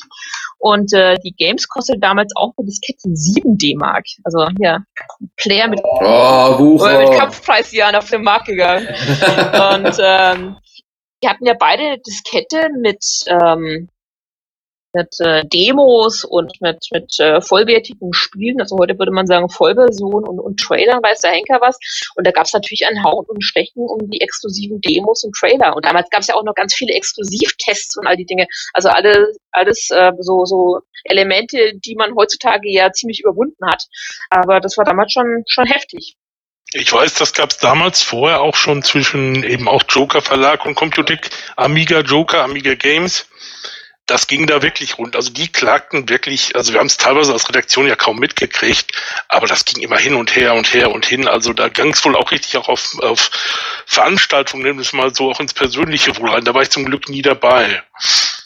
Ja, was, was, was wurde denn da konkret äh, rumgeklagt? Ich kann mich da ja nichts mehr erinnern, aber das hat nichts zu sagen. Wes- Weswegen hat man sich denn da juristisch wehgetan? Die wollten sich gegenseitig ins Bein beißen. Ich weiß es nicht. Ich weiß, dass ganz am Schluss hat es damit geendet, als der Amiga Joker eingestellt wurde, wollte Computec die Abonnentenliste kaufen und hat so einen ganz unverschämten Preis von einem Euro geboten oder so aus reiner Gehässigkeit. Für alles zusammen so oder pro? und das war wohl richtig böse. Also so, so, das war weniger, weil sie glaubten, sie kriegen es für den Euro oder für die Mark, äh, sondern eher wohl so aus Dings. Und das ging wohl auch teilweise ins Persönliche zwischen Verlagsleiter P, äh, Joker Verlag und einigen Damen und Herren bei Computec. Äh, man darf auch jetzt nicht ganz vergessen, äh, so ein bisschen als, als Hintergrund für die, für die jungen Leser, jungen, jungen Spieler heute. Es gab ja vor 22 Jahren noch nicht viel im Internet. Es waren also quasi die einzig großen Wege, sich zu informieren, waren die Zeitschriften. Und ähm, wenn es da ein Exklusivdeal gab, Motto, wir haben Richard Garriott auf dem Cover, weil er was zu Ultima hier eine Zahl einsetzen sagt und dann die PC-Player was darüber schreibt, weil sie Markus Krichel oder umgekehrt dann in den USA sitzen hat, große Dramen. Dann hieß es, nein, wie könnt ihr das machen? Und dann gab es dann Ärger mit den Herstellern und sonst irgendwie und das ist so ein bisschen vom, vom Inhalt her. Und dann gab es natürlich auch die Sache, wenn ein Heft sich 200.000, 300.000 Mal verkauft, dann sind die Anzeigen natürlich auch beliebt und viel gelesen. Und da gab es dann auch über den Anzeigenabteilung so, so einen Wettkampf, die sagten, okay, wir kriegen hier unser Grundgehalt, aber pro Anzeigen, die wir verkaufen, gibt's mehr. Und warum haben jetzt hier Compodec die Anzeigen und nicht PC Player die Anzeigen? Und es ging also auf vielen, vielen Ebenen dieser, dieser Kampf so halt. Und wir als Redaktion haben da oft am wenigsten von gesehen, weil wir dachten, okay, wir schreiben wie auch die Kollegen hier aus, aus Nürnberg und äh, aus, aus Baltham oder wo der Joker war drüber, wenn wir die auf Events treffen, nette Leute, mit denen trinkt man Bier und quatscht über ganz normale Sachen. Aber eben, das ging halt so schon auf, auf höheren und anderen Ebenen richtig, richtig kernig zu damals. Ja, zum Glück hat sich das ja heutzutage alles, alles ziemlich erledigt. Das ist ja heute ein ganz, ganz anderer Umgang äh, zwischen den, sowohl zwischen den Verlagen als auch zwischen den Redaktionen. Das ist ja fast, fast Kindergeburtstag auf Events, oder? Das ist vielleicht auch aus der Not geboren. Es geht jetzt allen gleich schlecht, oder? Ich weiß nicht, Jörg, wie ist das äh, zwischen den, den Online-Redaktionen doch ähnlich, oder? Ja, also ehrlich gesagt, so viel redet man gar nicht miteinander. Also das, das, das übliche, jeder macht seinen eigenen Mist, aber also große Feindschaften gibt's, gibt's da nicht, nicht, dass ich wüsste zumindest. Ja. Aber du hast schon, also schon recht. Also ich glaube, ich kann mich an irgendein Gespräch mal mit dem Thomas Borowskis, der war auch mal äh, Chefredakteur von der ähm, von der PC Games. Den habe ich übrigens in, in Tokio getroffen am Flughafen. Das war ganz bizarr. Den hatte ich seit 100 Jahren nicht mehr gesehen, egal. Und, und da irgendwas, ich hatte ein Editorial geschrieben und dafür, also ich glaube, ich darf das sagen nach all den Jahren, ich bringe es auch nicht mehr genau mit, ja, es ist verjährt. Und er fühlte sich da wirklich angegriffen, also die PC Games sozusagen. Und ich weiß nur noch, äh, das war gar nicht beabsichtigt von mir. Und dann rief er an, so kann es nicht weitergehen. Und ich wusste nicht, wovon er redet. Aber wir haben uns dann geeinigt. Also, es, aber es war wirklich so, weil du vorhin kalter Krieg meinst, es war wirklich so, das rote Telefon bimmelt. Da ist der Chefredakteur von der PC Games dran. Okay, ruf die Anwälte. Na, so, so nicht. Aber es war schon was Besonderes, ja, dass man da direkt miteinander redet. Aber ja, ich würde trotzdem auch sagen, dass das lief dann hauptsächlich, glaube ich, zwischen den Verlagsleitungen hin und her und ja ich glaube dann dann später zwischen äh, GameStar und Games hat sich dann äh, ja meistens beschränkt auf, auf auf kleine Spitzen die die mal im Editorial hier standen oder eine Ankündigung da äh, um die Konkurrenz ein bisschen zu verunsichern aber am, am Ende des Tages äh, hat sich das ja wirklich äh, inzwischen, inzwischen ziemlich, ziemlich erledigt. Äh, zum Glück, weil das hm. war sehr unschön das Hauptthema war eigentlich dann immer, was ich so mitgekriegt habe, dann ähm, bei, bei IDG, war halt das Thema, wer kostet wie viel, hat wie viele Vollversionen und hält sich nicht an irgendwelche angeblichen Abmachungen. Das, das war so ein wiederkehrendes Thema. Aber Gott, bei den Redaktionen hat man halt einfach drum gekämpft, ja, eine Exklusivgeschichte zu kriegen oder den Test noch ins Heft reinzukriegen und sich so eben äh, am Kiosk zu behaupten. Es war auch eine schöne Zeit damals. Also ich, ich weiß nicht, heutzutage, ich mache das jetzt seit 20, 21 Jahren als äh, ja, Chefredakteur, viele Jahre davon. Ich ich kann nicht mehr genau sagen, was ich jetzt in einem Monat äh, als, als Titelgeschichte von der GameStar bringen würde. Und ich, ich wundere mich auch sehr oft, was da als Titelgeschichte vorne drauf ist. Und damals war es echt noch so, da wusstest du eigentlich, oder, oder Petra, widersprich mir, du wusstest doch vorher, das ist eine geile Geschichte, da werden wir mehr Hefte verkaufen. Oder du wusstest, oh, das ist eine Notgeschichte, da sacken wir 10, 20 Prozent ab. Und diese Sicherheit ist, ist, finde ich, heute nicht mehr da. Also diese, diese Berechenbarkeit. Nee, also ganz einfach auch deshalb, weil es äh, sehr viel weniger Titel gibt, die über einen sehr viel längeren Zeitraum auch entwickelt werden. Und äh, damals kam ja das Material nicht über einen FTP-Server oder irgendwie äh, hat man sich irgendwas über, über YouTube oder sonst was gezogen, sondern da kamen halt äh, die Screenshots via Dia und äh, die Informationen via oh, Fax. Ja. Und äh, insofern war schon eine gewisse Exklusivität die gegeben und man wusste, wenn man mit der Story draußen ist, ist man eben der Einzige. Und äh, das war schon ein dramatischer Vorteil Vorteil, insbesondere wenn es um wirklich große Titel ging, wie später dann von, von Blizzard zum Beispiel oder eben auch die ganzen Origin-Geschichten, waren ja wirklich heiß begehrt. Da gab es ja eine Handvoll von, von Entwicklern, wie jetzt heutzutage, weiß ich, ein Rockstar oder ein CD Projekt, aber von, von der Sorte gab es eben nicht sehr viele. Und wenn man da was exklusiv hatte, das war eigentlich schon fast ein, ein Lottogewinn, ja. Aber du hast jetzt leider keine, keine exklusiven Enthüllungen, wie das damals bei euch war, als man mitgekriegt hat, dass da äh, sowas wie PC Player entsteht und so Geheimmeetings in einem, irgendwo in, in der Chefetage der Gong-Gruppe Zigarren werden geraucht, ich war, ich war ja damals, spät in der ich war Nacht. damals äh, Freimitarbeiterin. In, diesem Zirkel bin ich da gar nicht vorge vor, äh, verdammt, bin ich da gar nicht vorgedrungen. Aber ich habe natürlich äh, mitbekommen, dass die Atmosphäre zwischen den Häusern schon sehr speziell ist. Das, das äh, denke ich mal, hat man in jeder Redaktion äh, mitbekommen, dass es diese ja, ich will nicht sagen Feindschaft, aber schon ähm, dieses starke Konkurrenzdenken gab. Und ähm, das hat sich natürlich auch in den Redaktionen äh, fortgesetzt. Ich meine, da war ja dann auch später noch sehr viel andere, äh, sehr viel mehr andere Redaktionen auch beteiligt. Da gab es ja dann noch Cypress dann in Würzburg, die mitgemischt haben, auch sehr aktiv waren mit, mit den offiziellen Playstation-Magazinen und so weiter. Also das war, war schon eine derbe Zeit. Gibt's nicht mehr. Aber heute sitzen wir alle zusammen im Spieleveteranen-Podcast, sind alle friedlich, egal wo wir herkommen. Ne? Mick Choka hat das auch alles vergeben und vergessen ne? und sind ganz zivilisiert miteinander. Das ist die Hoffnung für den Weltfrieden, die wir hier repräsentieren. Denke, kann ein Ach, es hat sich, es hat ja damals einiges auch schon dadurch relativiert, dass sie angefangen haben, die Redaktionen sich zu durchmischen. Was? Durch So, so quer einheiraten quasi. Ja. Also, also, also das, das stimmt schon. Also äh, PC Choka war dann irgendwann der Talentpool für die PC Player irgendwann, ne? Ja, und eben die Kaderschmiede. PC Games Leute waren dann ja auch da oder, oder andere hinter bei GameStar und, und Ja, der Jörg hat damals alle abgeworben hier. Richtig. Also, also äh, der Talentschuppen für die GameStar am Anfang war die PC Player.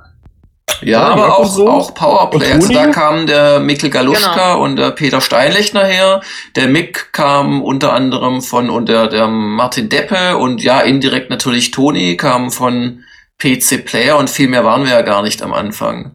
Aber die, äh, die, die Computec-Magazine hatten eigentlich immer so die geringste Fluktuation, also mein Eindruck. Das war Ja, das so, war ja aus Münchner Sicht eine geheimnisvolle Sekte, wo man wahrscheinlich Ich glaube, die, die Wahrheit lag, lag eher darin, dass es in Nürnberg war und wenn du hier in der, in der Region beheimatet bist, dann kommst du halt nicht so einfach weg. Also wenn du in München arbeitest, da steht dir ja die Welt offen. Das ist die Wahrheit. Aber, aber, aber, aber was das- ist da? das- Gibt's da Grenzposten, die dich nicht rauslassen? Oder? Das klingt jetzt so dramatisch. Ihr seid ja sogar in derselben Zeitzone. Also das ist ja. Ja, ich Äh, meine, Heinrich, Heinrich, du bist 90 ja auch hier Minuten. zwischen den Welten gewandert. Du warst ja auch bei so ziemlich allen. ja, okay, das ist mal irgendwann irgendwann eine Sondersendung zum 75. Geburtstag. Also das war aber jetzt nicht viel zu komplex. Ich habe alles vergessen. Ich war einmal im Computec-Gebäude, ein einziges Mal, und ich bin auch wieder rausgekommen. Das war alles nicht so schlimm. Das war, War, war, war das ein Vorstellungsgespräch? Da war ich bei dir. Ach, da warst du bei. zum, Ka zum Kaffee trinken. Ähm, was? Echt? Zu, zu, bei, du, du, du warst bei Baft? Da war ich bei Buff-Zeiten, da haben wir uns über eine freie Dings unterhalten. Und hast gesagt, komm mal vorbei, lern die Redaktion kennen. Da war ich mit einem anderen Kollegen noch. Und da haben wir den ganzen Nachmittag gesessen und Pizza gegessen und so. Mhm. Ja, okay, gut. Äh, es hat alles ja nichts Aber- draus aber geworden. du- Ich kann mich ja nicht Du musst den weiten Weg da aus Baltheim anreißen und Heinrich hat's vergessen. Also das ist natürlich also undankbar. Das ist also, bitter. Das ist ja. wirklich Wo, wobei mir fällt gerade auch noch was ein. Also es ist lustig, wenn man über so Sachen nachdenkt, die man schon längst ver, ver, verdrängt hat. Als Computec damals ihren Börsengang vorbereitet haben äh, oder hat, ähm, da gab's dann so ein Investors, äh, irgendwas, ich weiß nicht, wie der Fachbegriff ist, in Frankfurt im Deutschen Bankgebäude, also ganz mondän da im obersten Stock oder so. Und ich war an dem Tag eh in Frankfurt und habe mir gedacht, jetzt fährst du einfach mal vorbei.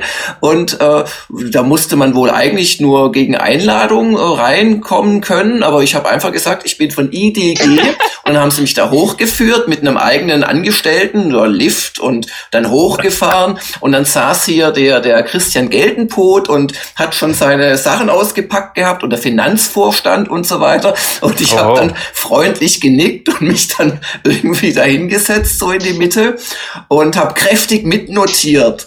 Und habe auch ab und zu so als, als Konkurrent wusste man ja, dass vielleicht nicht alles so toll war, was da so gesagt worden ist und die Marktaussichten und so weiter.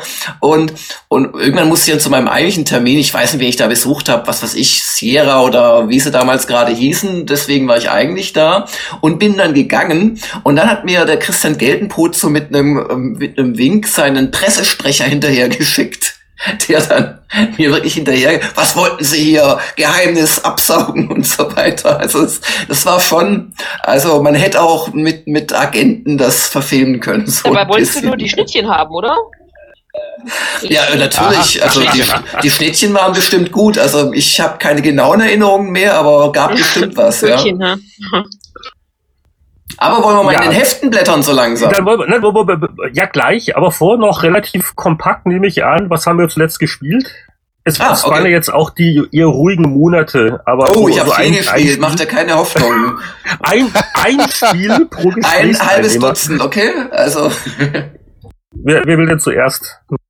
Bei mir geht's schnell. Das Spiel, was ich in den letzten Wochen wieder rückfällig geworden spiele, ist äh, World of Warcraft. Nein. Man glaubt es kaum. Ich habe ein paar Monate gewartet, bis die ersten Bugs weg waren und habe dann noch mit 6.0 angefangen. Jetzt ist Patch 6.1 draußen und ähm, ja, es hat so gewisse Farmville-Elemente. Man kann als Artikelschreiber das Ding im kleinen minierten Fenster laufen lassen. Man hat seine eigene Garnison. Da gehen dann die Follower für einen auf Quests, äh, suchen einem Geld und andere Sachen zusammen und sogar Gegenstände aus Raid Dungeons alle paar Wochen mal. Also ähm, doch, macht, macht Spaß und ähm, ja, kann ich allen, die von den letzten beiden Erweiterungen vielleicht ein bisschen angefuchst waren, ans Herz legen. Das ist so ein bisschen mehr Fanservice, bisschen mehr so das alte WoW-Feeling bei dem, bei dem Ding hier dabei. Kann ich durchaus sagen. Ähm, das habe ich jetzt doch am meisten gespielt in den letzten vier Wochen. Mick? Na gut, dann mache ich jetzt. Ähm, ich habe äh, Book of Unwritten Tales relativ weit gespielt. Schönes Adventure, wirklich vor allen Dingen sehr, sehr schön grafisch gemacht. Das ist so richtig rund, da passt eigentlich alles zum anderen. Fehlen mir ein bisschen noch ein paar schöne Cutscenes, aber sonst, es ist tatsächlich witzig, also nicht so aufgesetzt witzig, sondern links und sehr gut synchronisiert. Die Rätsel, da sind natürlich so einige Fehler drin, die hatte LucasArts schon vor 20 Jahren nicht mehr so Stichwort denselben Gegenstand mehrfach benutzen, ohne dass man vorher weiß, warum eigentlich. Aber ansonsten, das macht wirklich Spaß. Vor allem ist eine schöne Story, eine richtig runde Geschichte, mal ein Adventure, was mir wieder richtig Spaß gemacht hat und vor allen Dingen nicht das hundertste Mal dasselbe ist. Dann habe ich, jetzt wird jeder aufstehen, Star Trek Trexels gespielt. Bitte was? Jeder, Star Trek Trexels, das ist auf dem iPad und auch auf, auf dem Google-Ding äh, Star Trek-Spiel, wo du ein Raumschiff hast. Und dieses Raumschiff, wie in diesem klassischen Free, ist ein Free-to-Pay-Spiel, muss man dazu sagen, äh, nach und nach durch die Missionen, die du kriegst, halt neue Stationen einbaust, so wie Long-Range-Scanner, ein Bug, Dingsbums, Photonen, Torpedos, mhm. was natürlich alles mal Zeit dauert und, und Ressourcen braucht, aber jeder hat mir gesagt, das ist das Wall of Pay Spiel hoch drei. Ich spiele das jetzt seit zwei Wochen und bin da offensichtlich immer noch nicht gelandet auf Level 27. Du hast immer was zu tun. Und es geht relativ fix teilweise, da, da die Ressourcen zu kriegen. Und das Schöne ist, du hast richtig Star Trek Flair. Du meinst tatsächlich, durchs Weltall irgendwo hinzureisen, Missionen zu machen. Die sind sogar so ein bisschen mit so kleinen Stories animiert, mit Sprechblasen, alles so im Pixel-Look. Und ich kann es jedem empfehlen, einfach mal reinzugucken. Macht mehr Spaß, als man glaubt.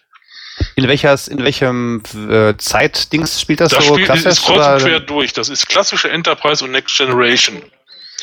Das geht kreuz und quer. Die einen haben die alten Uniformen an, die anderen die neuen. Du fängst an mit einer Drexel 1701. Die sieht halt aus wie die Enterprise letztendlich. Du grenzt aber auch, und da geht's ins, würde es in Geld gehen für zwei Euro, die die neue Enterprise kaufen, braucht man aber nicht. Macht spielerisch eigentlich keinen Unterschied. Mhm.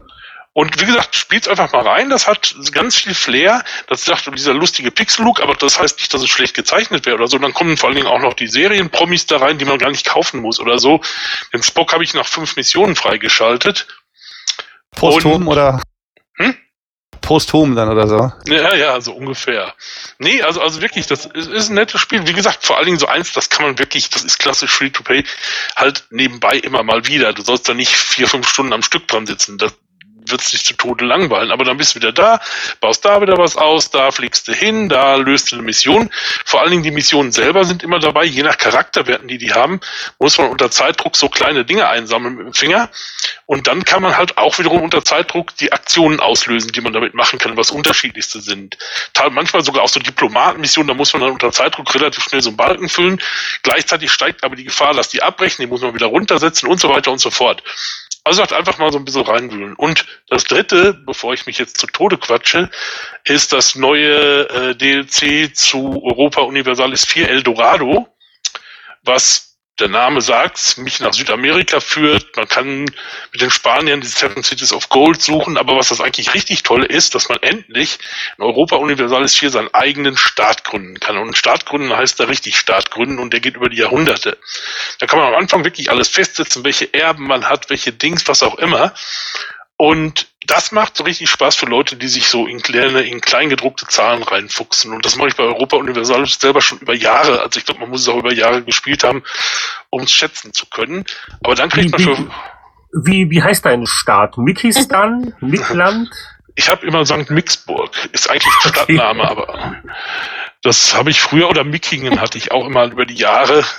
Aber jetzt, jetzt links habe ich ja St. Mixburg genommen. Und äh, ja, St. Mixburg wird die europäischen Dynastien beherrschen und irgendwann mit dem Papst einen Deal machen, dann gehört mir die Hälfte der Welt. Äh, aber Mick, dass ich kapiere, äh, Europa Universalis, du kannst da eh schon alle Staaten spielen, aber es ist doch dann immer so, dass viele einfach generisch sind und so ein DLC macht dann quasi aus generischen Südamerika-Staaten plötzlich solche mit individuellen Events und so weiter und so fort, richtig? Ja, es ist ein bisschen mehr durch die ganzen anderen DLCs, die schon gibt, ist das alles schon relativ stark äh, individualisiert worden. Also so viel generische, natürlich gibt es immer noch eine ganze Reihe, aber es gibt auch inzwischen sehr gut ausgearbeitete Staaten, die tatsächlich so wirken wie die echten. Zumindest am Anfang des hier der jeweiligen Szenerie. Ah, okay. Und so machst du das dann hier praktisch auch. Du basst natürlich da einen rein, der, äh, der ist dann, du kannst keinen Superstaat basteln oder so. Es geht eher darum, dass es halt mehr Bezug zu dir selber hat und dass ja. du sagst, welche Religion haben die und so weiter. Äh, du musst damit dann schon ganz normal weiterspielen. Also du kannst keinen Überstaat bauen oder irgendwie so. Ja, nur mir geht's halt drum. Ich habe zum Beispiel bei Europa Universalis 4 in der Vanilla-Version habe ich mal Japan oder eine der 50 Japan-Fraktionen gespielt. Und das waren dann halt auf einmal europäische Icons und japanische Daimyo-Namen. Also hast, hast echt gemerkt, da hatten sie noch keine Lust gehabt oder das war halt nicht Teil des des Kernspiels. Du konntest es spielen, aber es macht halt keinen Spaß. Das Spiel heißt Europa.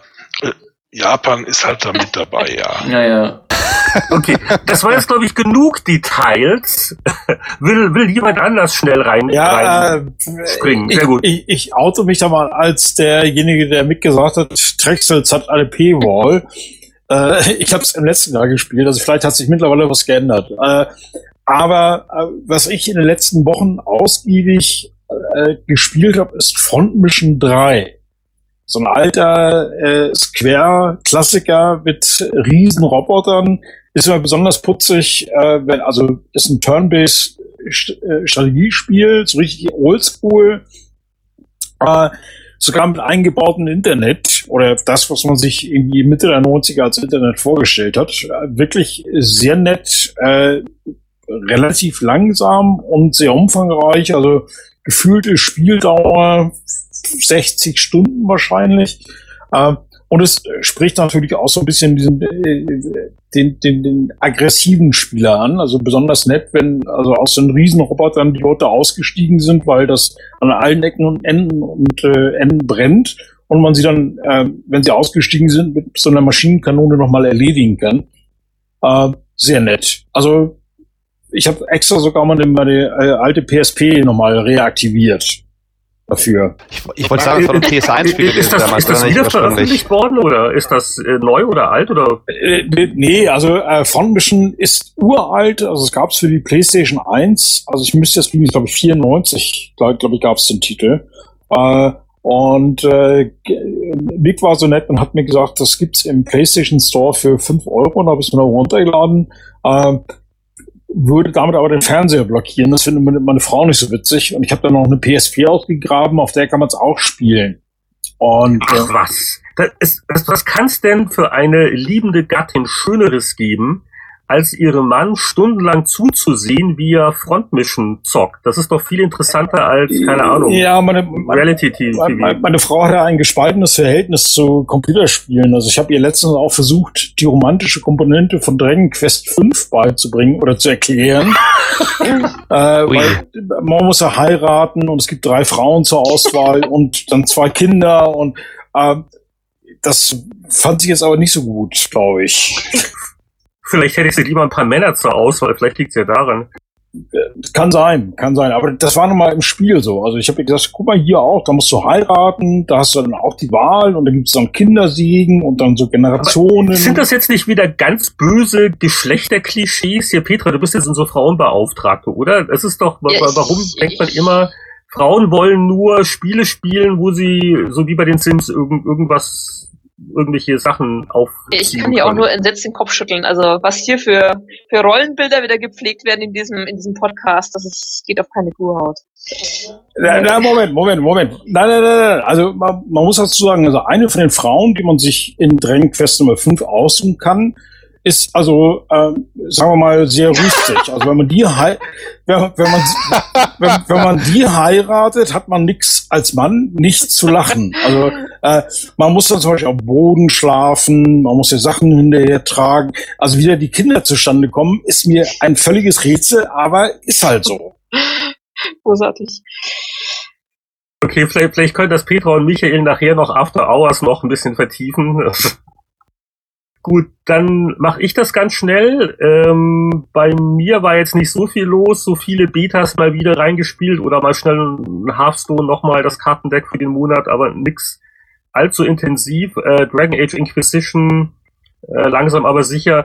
Äh, was ich erstaunlicherweise dann wirklich durchgespielt habe, war The Order 1886, ein viel gescholtenes PlayStation 4 Exklusivspiel das, ähm, sag ich mal, ein äh, Deckungsshooter ist mit vielen Zwischensequenzen und äh, erstaunlich unoriginell. Also sie haben wirklich versucht, jedes verdenkbare Third-Person-Action-Spielelement reinzurammen und dann noch ein paar Sachen noch mehr, Quicktime-Events und was nicht alles. Äh, grafisch sehr schön, Story sollte eigentlich interessant sein, ist aber unglaublich belanglos. Die ganzen Charaktere macht also keinen, macht nicht so viel her. Ähm, Testberichte haben viel auch kritisiert, dass es nicht das längste aller Spiele ist, aber ich fand es eigentlich gar nicht mal unangenehm. Ähm, ja, ein bisschen enttäuschend, gerade auch das Ende, Story und auch spielerisch äh, gegen Ende baut es nochmal ab. Aber ich fand das mal ganz nett, dass ich, dass es mal ein Spiel gab, das man so in ein paar Abenden gemütlich durchspielen konnte. Und äh, aber ja, äh, Jahresanfang ist ja immer alles ein bisschen dünn gesät und das war eigentlich das, wo ich mich dann selber gewundert habe, dass ich es durchgespielt habe. Oh, und ganz kurz, ich habe noch einen, einen TV-Tipp, das lief bei uns im Januar, Galavant, G-A-L-A-V-A-N-T, völlig bescheuert, quasi eine Märchen-Fantasy-Parodie als Musical-Sitcom inszeniert. Oha. Oha. Ähm, äh, klingt völlig schräg. Man gucke sich mal die erste Folge an. Ich fand es unglaublich charmant und so als TV-Geheimtipp und und sehr sehr äh, eingängige Musikstücke. Die hat dieser dieser Disney-Komponist, wie hieß er, Alan irgendwas geschrieben. Menken, Alan Menken, langjähriger Disney-Zeichentrickfilm Liederschreiber, Gallavant. Äh, wer hat noch nicht, Petra? Richtig. Ähm, ja, ich hatte ja im Zuge des äh, Computerspielpreises die große Freude, mich durch eine Tonne von, von eingereichten Spielen äh, zu wuseln. Da waren wirklich ganz, ganz tolle Sachen dabei, vor allem für, für Tablets und für Smartphones, die ich zum Teil gar nicht kannte.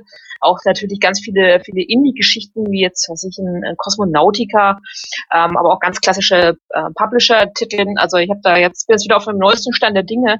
Äh, insbesondere jetzt auch für fürs Tablet habe ich ein paar echt tolle Sachen gefunden. Ähm, unter anderem dieses äh, Rules, äh, das es auch für Smartphones gibt. Ähm, das hatte ich gar nicht so sehr auf der Kette. Es war wirklich großartig, war mir auch nicht bewusst, dass es in Deutschland entstanden ist. Also ich bin mal gespannt, ob die beim, beim Computerspielpreis in der Endrunde was abstauben. Also das hat mich wirklich sehr begeistert. Ansonsten aus lauter Verzweiflung, weil Witcher 3 und GTA 5 PC noch eine Ecke dauern, habe ich mir jetzt bei GOG äh, das alte Rollercoaster Tycoon äh, 2 nochmal angeschaut, äh, runtergeladen für einen ganz kleinen Taler und ähm, eigentlich aus dem Grund, um zu gucken, ob es auf meinem Windows 8.1 System ähm, noch funktioniert. Und es funktioniert und ich habe damit unvernünftig viel Zeit verbracht.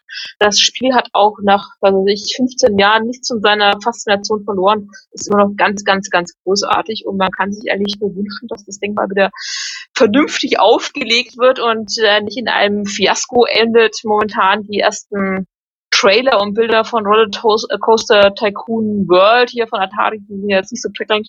Also ich hoffe mal, dass das am Ende des Tages was, was, was Tolles wird. Ansonsten muss ich halt doch bei Teil 2 bleiben.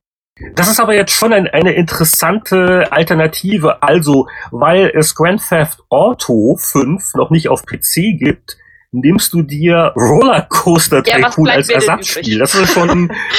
Nein, ähm, momentan gibt es einfach keine Spiele, die mich dann wirklich reizen würden. Ähm, spielen, weil wenn dann nehme ich mir immer große Spiele vor, die ich dann auch mal ein paar Wochen spielen kann. Jetzt eben zuletzt ist ein Far Cry und sowas.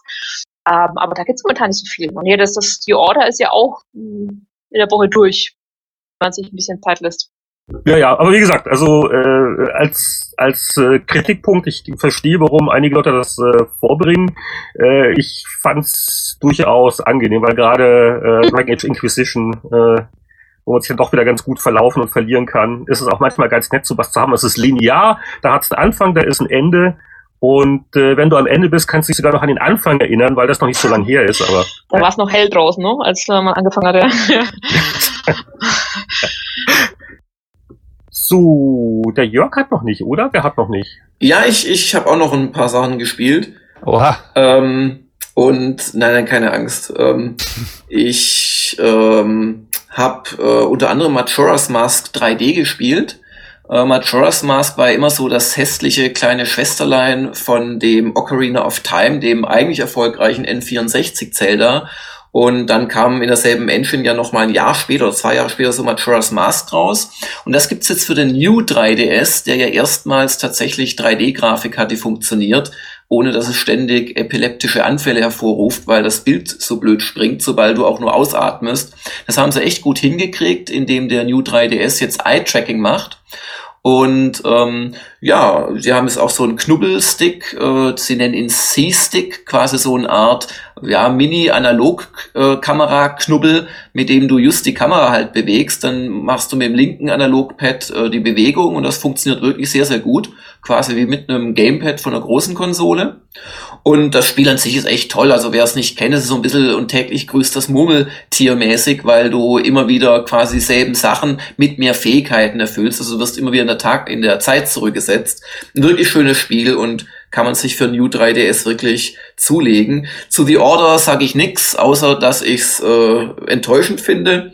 Ähm, und enttäuschend ist leider auch ein Spiel, das mir als alten Master of Magic Fan, wem das noch was sagt, das war quasi ein Civilization mit Magie von Microprose, eigentlich von der Entwicklerfirma Syntax und ähm, war ein wirklich schönes Spiel, nicht die allzu klügste KI damals. Und es hat ein polnisches äh, Studio das als Indie-Titel quasi neu aufleben lassen, inspiriert von äh, Master of Magic. Und die nennen ihr Ding Worlds of Magic. Ähm, und ich kann jedem Strategiefan, der sich ein Master of Magic wünscht, heutzutage nur raten, äh, holt euch Master of Magic und um Gottes Willen nicht Worlds of Magic, das Neue, denn das ist bodenlos schlecht. Ähm, dann habe ich gespielt Sunless Sea. Das ist ein äh, mit großem Aufwand gemachtes Indie-Spiel, so eine Mischung aus Roguelike und Pirates. Ähm, ganz abstruse Hintergrundgeschichte. London ist irgendwie in eine unterirdische Welt versetzt worden, in eine große unterirdische See. Ähm, und man schippert mit seinem kleinen Dampfschiff darum und muss ja, kämpfen gegen Monstren, das sieht man so in Top-Down-View, so ungefähr wie bei den ganz alten GTAs, als die noch in 2D waren. und äh, auch ein recht simples Kampfsystem. Und sobald man irgendwo andockt an einem Hafen, hat man dann unglaubliche Textmassen. Also jeder Hafen hat so Geschichten in so Multiple-Choice-Manier, wie früher diese Abenteuerbücher, äh, die es gab zum selberlesen. Also Mick, du, du kennst ja die Dinger hier, äh, wie hießen sie da? Ähm, Lone Wolf. Ja, Lone Wolf und diese ganzen Dinge. In dem Stil ist das gemacht und sehr skurril, ähm, und das habe ich doch einige Stunden ganz gerne gespielt, bevor man dann so ein bisschen merkt, ups, es ist doch sehr viel Text zu lesen und eigentlich muss man den gar nicht lesen, weil es geht dann doch nur um die Güter oder Gegenstände oder Albträume oder guten Träume, die du bekommst. Und das Skurrile ist mehr so eine Benamsungsskurilität. Also es, sie haben halt für alles eigene Namen erfunden. Erfahrungspunkte heißen halt Secrets und so weiter oder Fragments. Und das Lustige daran ist, es ist ein Roguelike mit äh, Permadeath. Du kannst so ein bisschen was an deinen Erben quasi weitergeben äh, aber im Prinzip fängst du bei jedem Spiel neu an. Nur anders als bei den normalen Roguelikes wird die Spielwelt nicht ausgewürfelt. Und das klingt erstmal toll, äh, entpuppt sich da mal als äh, Motivationskiller, weil du kennst halt diese unterirdische Welt schon. Die Inseln und die Häfen liegen immer an der exakt gleichen Stelle. Und wenn du da halt das vierte, fünfte, sechste, siebte Mal von vorne anfängst, dann ist es nur noch öde. Und äh, das letzte Spiel, das ich erwähnen möchte, ist brandneu. Das ist nämlich Sid Meier's Starships. Das wurde erst im äh, Januar auf der PAX East, Ende Januar überhaupt angekündigt. Also zumindest ich hatte vorher kein Wort davon gehört. Und das könnte schon misstrauisch stimmen, wenn es dann tatsächlich am 12. März, also keine zwei Monate später nach der Ankündigung, schon rauskommt. Ähm, es könnte auch misstrauisch stimmen, wenn ein neues Sid Meier Spiel 671 Megabyte klein ist. Das ist also wirklich, das ist heutzutage nicht viel. Es hat natürlich die Grafik und der Umfang eines Spiels nichts damit zu tun, wie toll das Spiel ist. Eben. Aber ich muss sagen, ja, leider, leider nicht. Ich muss sagen, so nach den ersten Spielstunden äh, ist es nichts ganz Dolles geworden, sondern es ist im Prinzip so ein vereinfachtes äh, 4X-Spiel, also ein, ein, ein Erkundungs- und Bau dich aus im All-Spiel, wo du im Prinzip zwischen fest miteinander verknüpften Planeten herumfliegst mit einer Raumschiffflotte, die aus zwei, drei, vier, vielleicht auch mal fünf Schiffen besteht, die du ganz lieblos dann so über reine Icons und Werte upgradest und wo du dann ständig irgendwelche relativ simplen Taktikschlachten führst. Und ganz ehrlich, ähm, ich hätte an Sid Meyers Stelle, glaube ich, meinen Namen nicht dafür hergegeben, aber vielleicht unterschätze ich es noch äh, und seine lieblose Präsentation. Es erscheint auch auf dem iPad, es geht auch ganz klar in diese Richtung. Ich möchte möcht nicht kompliziert sein, ich möchte in einer halben Stunde äh, durchaus zwei, drei Züge weit spielbar sein. Ähm, mich macht's nicht an, obwohl Sid Meier, obwohl Rundenstrategie und obwohl Weltraum. Also das hat mich doch sehr enttäuscht in den ersten Stunden. War Jörg jetzt der Letzte oder habe ich noch einen übersehen, vergessen? Ich glaube, wir sind durch, ja. Okay. Aber das war jetzt ganz interessant, weil das war jetzt auch ein Spiel, wo ich mir jetzt auch dachte, hm, mal irgendwann angucken, aber gut, mal gucken. Vielleicht kannst du beim nächsten Mal noch äh, ein Update uns geben. Ja, gerne, ich spiele so ein paar Stunden, aber also das wird nichts Tolles, fürchte ich. Wow, der Sid Meier, der sitzt jetzt hier vom Transistorradio und denkt sich, ja, ja, ja, das war's mit der Karriere. Ähm, das war's mit der Karriere, ai, dann äh, blättern wir doch noch ein bisschen. Es ist jetzt schon eine lange Sendung gewesen, aber das äh, Duellblättern, das müssen wir uns doch jetzt geben. Äh, PC Games und PC Player. Äh, es ist natürlich alles sehr underworldig. Äh, wollen wir damit mal anfangen, dass wir mal kurz abgleichen. Wer hat was über Underworld 2 ja, gesagt? Äh, wie vorhin schon erwähnt, äh, überschlagen sich da die, die Redakteure mit Lobpreisungen, die da verteilt werden. Äh, schon auf dem Cover steht hier die Rollenspielsensation, jetzt so im, im Nach... Bei der, bei der oh, oh, oh, oh. Moment, Moment. Das ist ja, Entschuldigung, da muss ich ja kontern. PC Player sagt auf dem Cover, das beste Alter, Rollenspiel. Ja, das ist ja, ja und noch superlativer. haben sie beide nicht mal gelogen, weil es ist ja tatsächlich eine, zum einen Sensation gewesen und zum anderen war es tatsächlich richtungsweisend. Also es war äh, und es war noch richtungsweisender, gerade wenn man jetzt Underworld zweimal anschaut, wenn man bedenkt, dass das Ding in neun Monaten entstanden ist. Ja, es kam sehr, sehr kurz danach. Äh, neun, neun Monate und mit einer reduzierten Mannschaft, muss man auch sagen. Die, Die, gut, die hat natürlich schon die Engine, aber die haben sie wirklich verbessert, weil wir haben ja vorhin Witze gerissen über das briefmarkengroße 3D-Fenster. Das war da bei Underworld 2 schon eine ordentliche Sonderbriefmarke. Also das 3D-Fenster war ein ganzes Stück größer, ne? Aber Heinrich, jetzt nach all den Jahren möchte ich dich kritisieren. Wie kann es sein, dass die PC Games dieses epochale Spiel als Hauptthema hat und bei PC Player war das Hauptthema Eric the Unready auf dem Cover? Ja, also wir hatten ja auch einen, einen riesigen Test und äh, was hat man gegeben? 94. Das war also 94 in PC Player gab's nicht häufig. Das war wirklich sehr hoch. Ich kann mich nicht mehr ganz genau dran erinnern. Ich meine, Eric's Unready war natürlich auch Mhm. ein super Thema. Die Schuld könnte ich jetzt auf Boris schieben. Das, der hat natürlich die, Oh, aber der hört mit, ich sag's dir. äh, Also oh, also Schuld in Anführungszeichen, war natürlich eine, es kann ich ja sagen, das war halt die feinsinnigere Wahl. Statt den offensichtlichen Blockbuster aufs Cover zu tun, haben wir so mehr den, hm, das anspruchsvolle Adventure. Ähm, äh, Eric the Unready war ja diese äh, Adventure-Parodie von Legend Entertainment und die äh, Cover-Artwork ist natürlich auch hinreißend. Ich glaube, das war auch Ja, mit wenn man sich bei der PC gewesen. Games also anguckt, die, äh, das ist ja extremst pixelig, das, das Artwork. Also ich weiß gar nicht, wie stark das vergrößert wurde, aber das ist äh, War irgendwas aus dem, Hand, aus dem Handbuch vielleicht irgendwie so, ein, so eine oder Ja. gewesen, oder? Ja, du, du, du wirst lachen. Ich frage mich auch gerade, ob das mit ein mit ein Grund war, äh, dass es keine äh, gescheite Cover-Artwork gab, also auch in der technischen Qualität. Das war ja früher auch ein Kampf. Wir haben ja teilweise Monate gehabt. Äh, ich meine, heute kriegst du ja bei jeder Ankündigung eines Spiels eine High-Res-Artwork nachgeschmissen. Ne?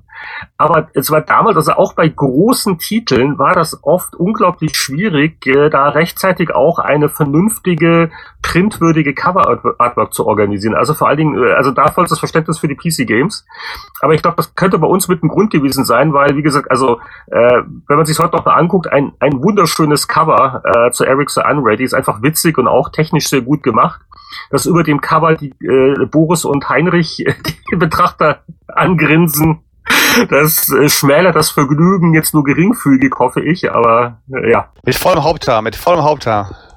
Relativ, ja, das war dann schon, es wird schon ein bisschen dünner, aber es war noch ganz, äh, es war noch wahrnehmbar im Vergleich zu heute. aber ihr wart nur zwei, drei Mal auf dem Cover, oder? War das nicht so? Also nur Das war die, das waren glaube ich die ersten zwei oder drei Ausgaben, ja. Das war wirklich nur ähm, um, ja, mein Gott, das war so unser äh, unser bescheidener Ruhm äh, aus Powerplay-Tagen. Hat hingehauen. Dadurch habe ich euch auf der ersten, die erste Ausgabe gesehen am Kiosk damals und zugeschlagen. Und der Rest Ah, ist siehst du mal wieder. Okay, das ist mal gut Hat zu hingehauen. Doch, doch. Das habe ich auch Also- gemacht, muss ich mal sagen. Genau das ist der gleiche Grund. Ungelogen. Unsere innovativen Marketing. Jetzt muss ich ja sagen, das war, das Ja. war, immer, das war ihm schon ein bisschen peinlich, aber auf der anderen Seite, es hat ja keiner Marketinggeld gehabt. Also es ist ja nicht so, dass man sagt, jetzt machen wir eine große Kampagne, machen TV-Werbung. Da haben wir uns gedacht, naja gut, also das kostet ja nichts. Ne? Da kann man versuchen, auf die Art und Weise halt ein paar äh, Powerplay-Leser halt ähm, davon zu überzeugen, der Sache mal einen Versuch, ähm, einen Versuch zu geben, äh, give it a try, Ja, oh gut. Gott, ähm, das mal auszuprobieren. Auch wenn die erste Ausgabe einen, einen Golf-Schwerpunkt hatte mit, ich glaube, irgendwie 17 Golfspielen oder sowas in epischer Breite. Ich habe es alles gelesen. Also da muss ich aber dazu sagen, ich fühle mich ja bestätigt, weil äh, just hier in der PC Player 393, wenn man sich die Hitparaden anguckt, sowohl bei den Lasercharts als auch den Media Control Charts, war links 386 Unfassbar, in den ne? Top 10. Das unfassbar. war ein Riesenthema. Und ja, das lag auch daran, das war damals mit so ein Benchmark-Programm äh, nach dem Hardware-Upgrade, weil das war äh, also so langsam, dass man, also ich weiß, also ich zumindest, oh, jetzt ein neuer, neue CPU oder, ne, oder mehr, mehr Speicher. Und das erste, was du gemacht hast, ist links 386 zu laden, um, um da die Fortschritte bei der Geschwindigkeit zu bewundern. Ja. Also ich habe ja früher immer geglaubt, da gibt es einen Golfclub, der hat die PC Player abonniert. Ernsthaft, das war immer schon. Also Golf war bei euch echt immer ein Thema, oder? Mhm. Äh, Also ich habe äh, gut Sportspiele äh, bin ich jetzt nicht ganz unbefangen, aber äh, das, das war schon klasse damals. Also also links 386, da sagt jetzt keiner was Schlechtes drüber. Da können Also wir bei uns war's Stunden immer so- diskutieren. Die fanden immer keinen, der Golfspiele testen wollte und ich wollte auch nicht. Ähm, was ist uns noch aufgefallen? Äh, Petra, hast du noch irgend, irgendwas Kurioses oder irgendwas Witziges aus dieser alten PC Games, wo du beim Ich bin erst Blättern überrascht bei dem, sagst? bei dem Underworld-Test, weil hier auch stand, äh, wortwörtlich, bla bla bla. Die einzelnen Personen können sogar aus geringer Entfernung begeistern und mutieren nicht zu grobkörnigen Pixelmonstern. Wenn ich mir aber die, die Screenshots angucke, dann muss ich aber feststellen, das ist genau die Definition von grobkörnigen Pixelmonstern, oder? Kann das sein? Das, das ist un- unfassbar. Dass man sich dafür damals begeistert hat, für diese Qualität. Wir hatten ja nichts. Ja, also ich glaube, wenn ich jetzt in meinen, wenn ich jetzt in meinen Meinungskasten reingucken würde, das würde noch peinlicher wahrscheinlich sein, was da gejubelt wird. Ich glaube, wir haben alle irgendwann mal realistische Grafik geschrieben in unserem Leben, oder? Haben wir schon, ne? Oh, hier. An, an die schwindelerregend gute 3D-Grafik hat man sich schon ein bisschen gewöhnt. Nach dem Motto, wir waren ja schon vom ersten Teil schon so verwöhnt. stimmt, ne? Also das ist. Ansonsten Äh, waren hier die, die, die, die schönen Messeberichte hier. Winter CES, CES Las Vegas, Showtime für Computer und Spiele. Damals, als in Las Vegas noch Spielemessen stattgefunden haben. Hat sich ja auch inzwischen ziemlich erledigt. Aber das hatte auch die PC Player drin. Die, was habt ihr da geschrieben? Die Wüste ruft. Ja. Äh, äh, viele Seiten. Es war also so viel, da haben wir so mehrere Artikel draus gemacht. Und was ich an den alten Messeberichten immer ganz lustig finde, also wirklich so äh, Produkte, die dann so nie wirklich groß auch gekommen sind, also die, die eigentlich nur so als Messebericht Impression äh, existieren. Zum Beispiel haben wir hier also richtig als Aufmacher ein schönes Foto von äh, dem brasilianischen Fußballstar Pelé, wie er einen Ball jongliert. Und das hat äh, einen einfachen Grund. Damals hat Acculate ein Pelé-Fußballspiel angekündigt. Und ich weiß gar nicht, ob das je erschienen ist. Falls es erschienen sein sollte, dann war es wahrscheinlich ziemlich furchtbar. Ich kann mich nicht dran erinnern. Aber allein die Ankündigung Pelé-Soccer, das erste Mal seit den VCS-Tagen wieder. Es gab ja damals von, von jedem einzelnen äh, Publisher ein einzelnes ähm, Fußballspiel. Also da haben wir dann auch äh, legendäre Spieler wie, wie Matthäus und, und Effenberg, jeder. Lothar genau. Und Effenberg und alle möglichen haben äh, geworben. Äh, Selbst, selbst, selbst Bodo Ilgner Ja, hatte sein das der Fußballspiel. und heutzutage gibt's noch eineinhalb Fußballspiele und das war's. Etwas zusammengedampft. Was mir in der PC Player noch äh, aufgefallen ist, also äh, damals, also wir reden hier von Anfang 93, war halt CD-ROM so dieses Science-Fiction-Thema, das aber jetzt reell wird, so ähnlich wie wir jetzt ein bisschen über, über Virtual Reality wahrscheinlich reden. Also wir hatten zum Beispiel den ersten Test von Cinemania, das war also ein Filmlexikon auf CD-ROM. Also jemand, der heutzutage das gewöhnt ist, dass er da also jeden Kleinkram online findet, der hat Schwierigkeiten, diese Begeisterung nachzuvollziehen, die man damals ähm, über so ein Und CD-ROM-Nachschlagewerk das war ja noch eins von den guten. Da gab es ja auch jede Menge Quatsch und Crap damals, also von irgendwelchen Führerscheinprüfungen und, und ähm, sonstigen Nachschlagewerken, die total billig zusammengestellt waren und dann einfach mal schnell auf eine äh, CD gepresst wurden. Da war das Cinemania ja noch Gold dagegen. Ja, wir, wir hatten auch, wir hatten auch hinten irgendwo dann auch irgendwelche Erotik-CD-Anzeigen, die wurden Oh ja, die hatten wir auch Also so viele, viele, viele Jahre. So, also Begeisterung bei den Lesern. Was, was, was mir noch aufgefallen ist, äh, PC Player 393, die PC Player Diskette, die musste man bestellen. Also wir haben, ich glaube, ihr habt die Diskette Genau. von Anfang an dabei gehabt. Wir, äh, ne, wir waren so Kosten und Aufwand und wollen das die Leute überhaupt. Also äh, bei uns musste Aber man die dafür sich günstige bestellen. fünf Mark- äh, gegen, fünf Mark gegen 80, 5 äh, Mark. Achso, das hat nochmal zusätzlich Geld gekostet. Die, Ja, ja, ja, ja, ja. Also die hast du dann zu, zugeschickt bekommen, ja. Und ähm, auch sehr kreativ, wenn ich mir die Inhalte angucke, also hier eine Demo-Version von Castles 2 oder Testfahrt mit Formula One Grand Prix, soweit so gut. Dann haben wir auch dann äh, Perlen drauf wie Starkiller Clip Arts. Also äh, hatte ich auch irgendwie schon vergessen gehabt. da fragt man sich ja, warum man dieses Geschäftsmodell heute nicht mehr verfolgt. Das äh, ging doch damals auch. zusammen, Aufschreiben, aufschreiben. zusammen mit den anderen Themen, die wir vorhin hatten, ne? die anderen Geschäftsmodelle, die einschlagen. Äh, äh, Hast du noch irgendwas Bizarres gefunden? Ich habe also in der in der PC Player äh, was was hatten wir da Cobra Mission irgendwelche japanischen Erotik äh. Rollenspiele, die da äh, 45 Punkte nur, aber eine Doppelseite mit vielen Screenshots. Ne? Ja, ich meine, also, äh, was damals auffällig war, wir hatten ja eine Tonne von, von Spielen, die getestet wurden. So viel gibt's ja heutzutage gar nicht mehr im ganzen äh, im ganzen Quartal, wie viele wir da in jeder Ausgabe hatten, aber das lag eben auch daran, weil jeder Publisher ähm, ein riesiges Sortiment hatte und jeder hatte ein, ein Wrestling-Spiel, jeder hatte ein Fußballspiel, jeder hatte 20 Adventures im Sortiment. Ähm, ich habe hier auch einige Tests noch drin gehabt, die ich in der Ausgabe geschrieben habe, unter anderem Dune 2, da war die Player einen Monat früher schon dran.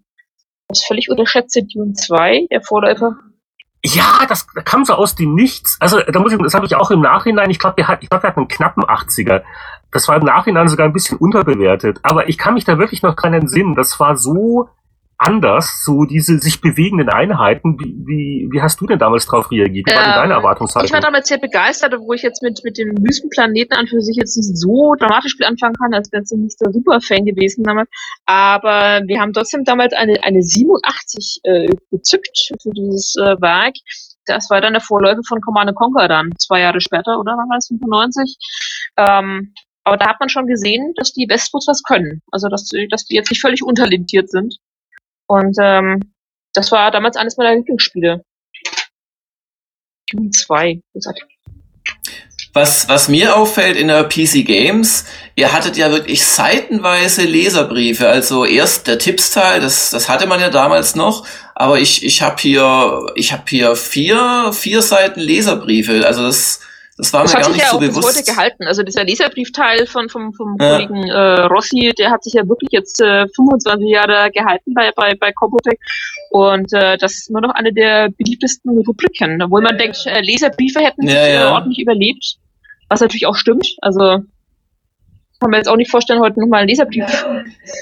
Ja, aber es, es hat, na, aber es hat schon was anderes. Also wir, wir haben bei der Retro Gamer machen wir auch zwei Seiten Leserbriefe jedes Mal, weil ich irgendwie finde, das hat was und nicht dieses, dieses ganz flüchtige 1000 Comments pro Tag durch, durchhauen, sondern da macht sich jemand die Mühe, zumindest eine E-Mail zu schreiben und dann antwortet man da drauf. Ich finde, das hat schon eine andere Qualität. Mir war nur nicht klar, dass ihr so früh schon so viele Leserbriefe brachtet. Ich glaube, bei, bei Powerplay Play war das immer nur so eine Leserecke und hatte PC Play überhaupt Leserbriefe drin? Ja, oder? Im, im 2.2 ist es auch. Ja, schon. Okay.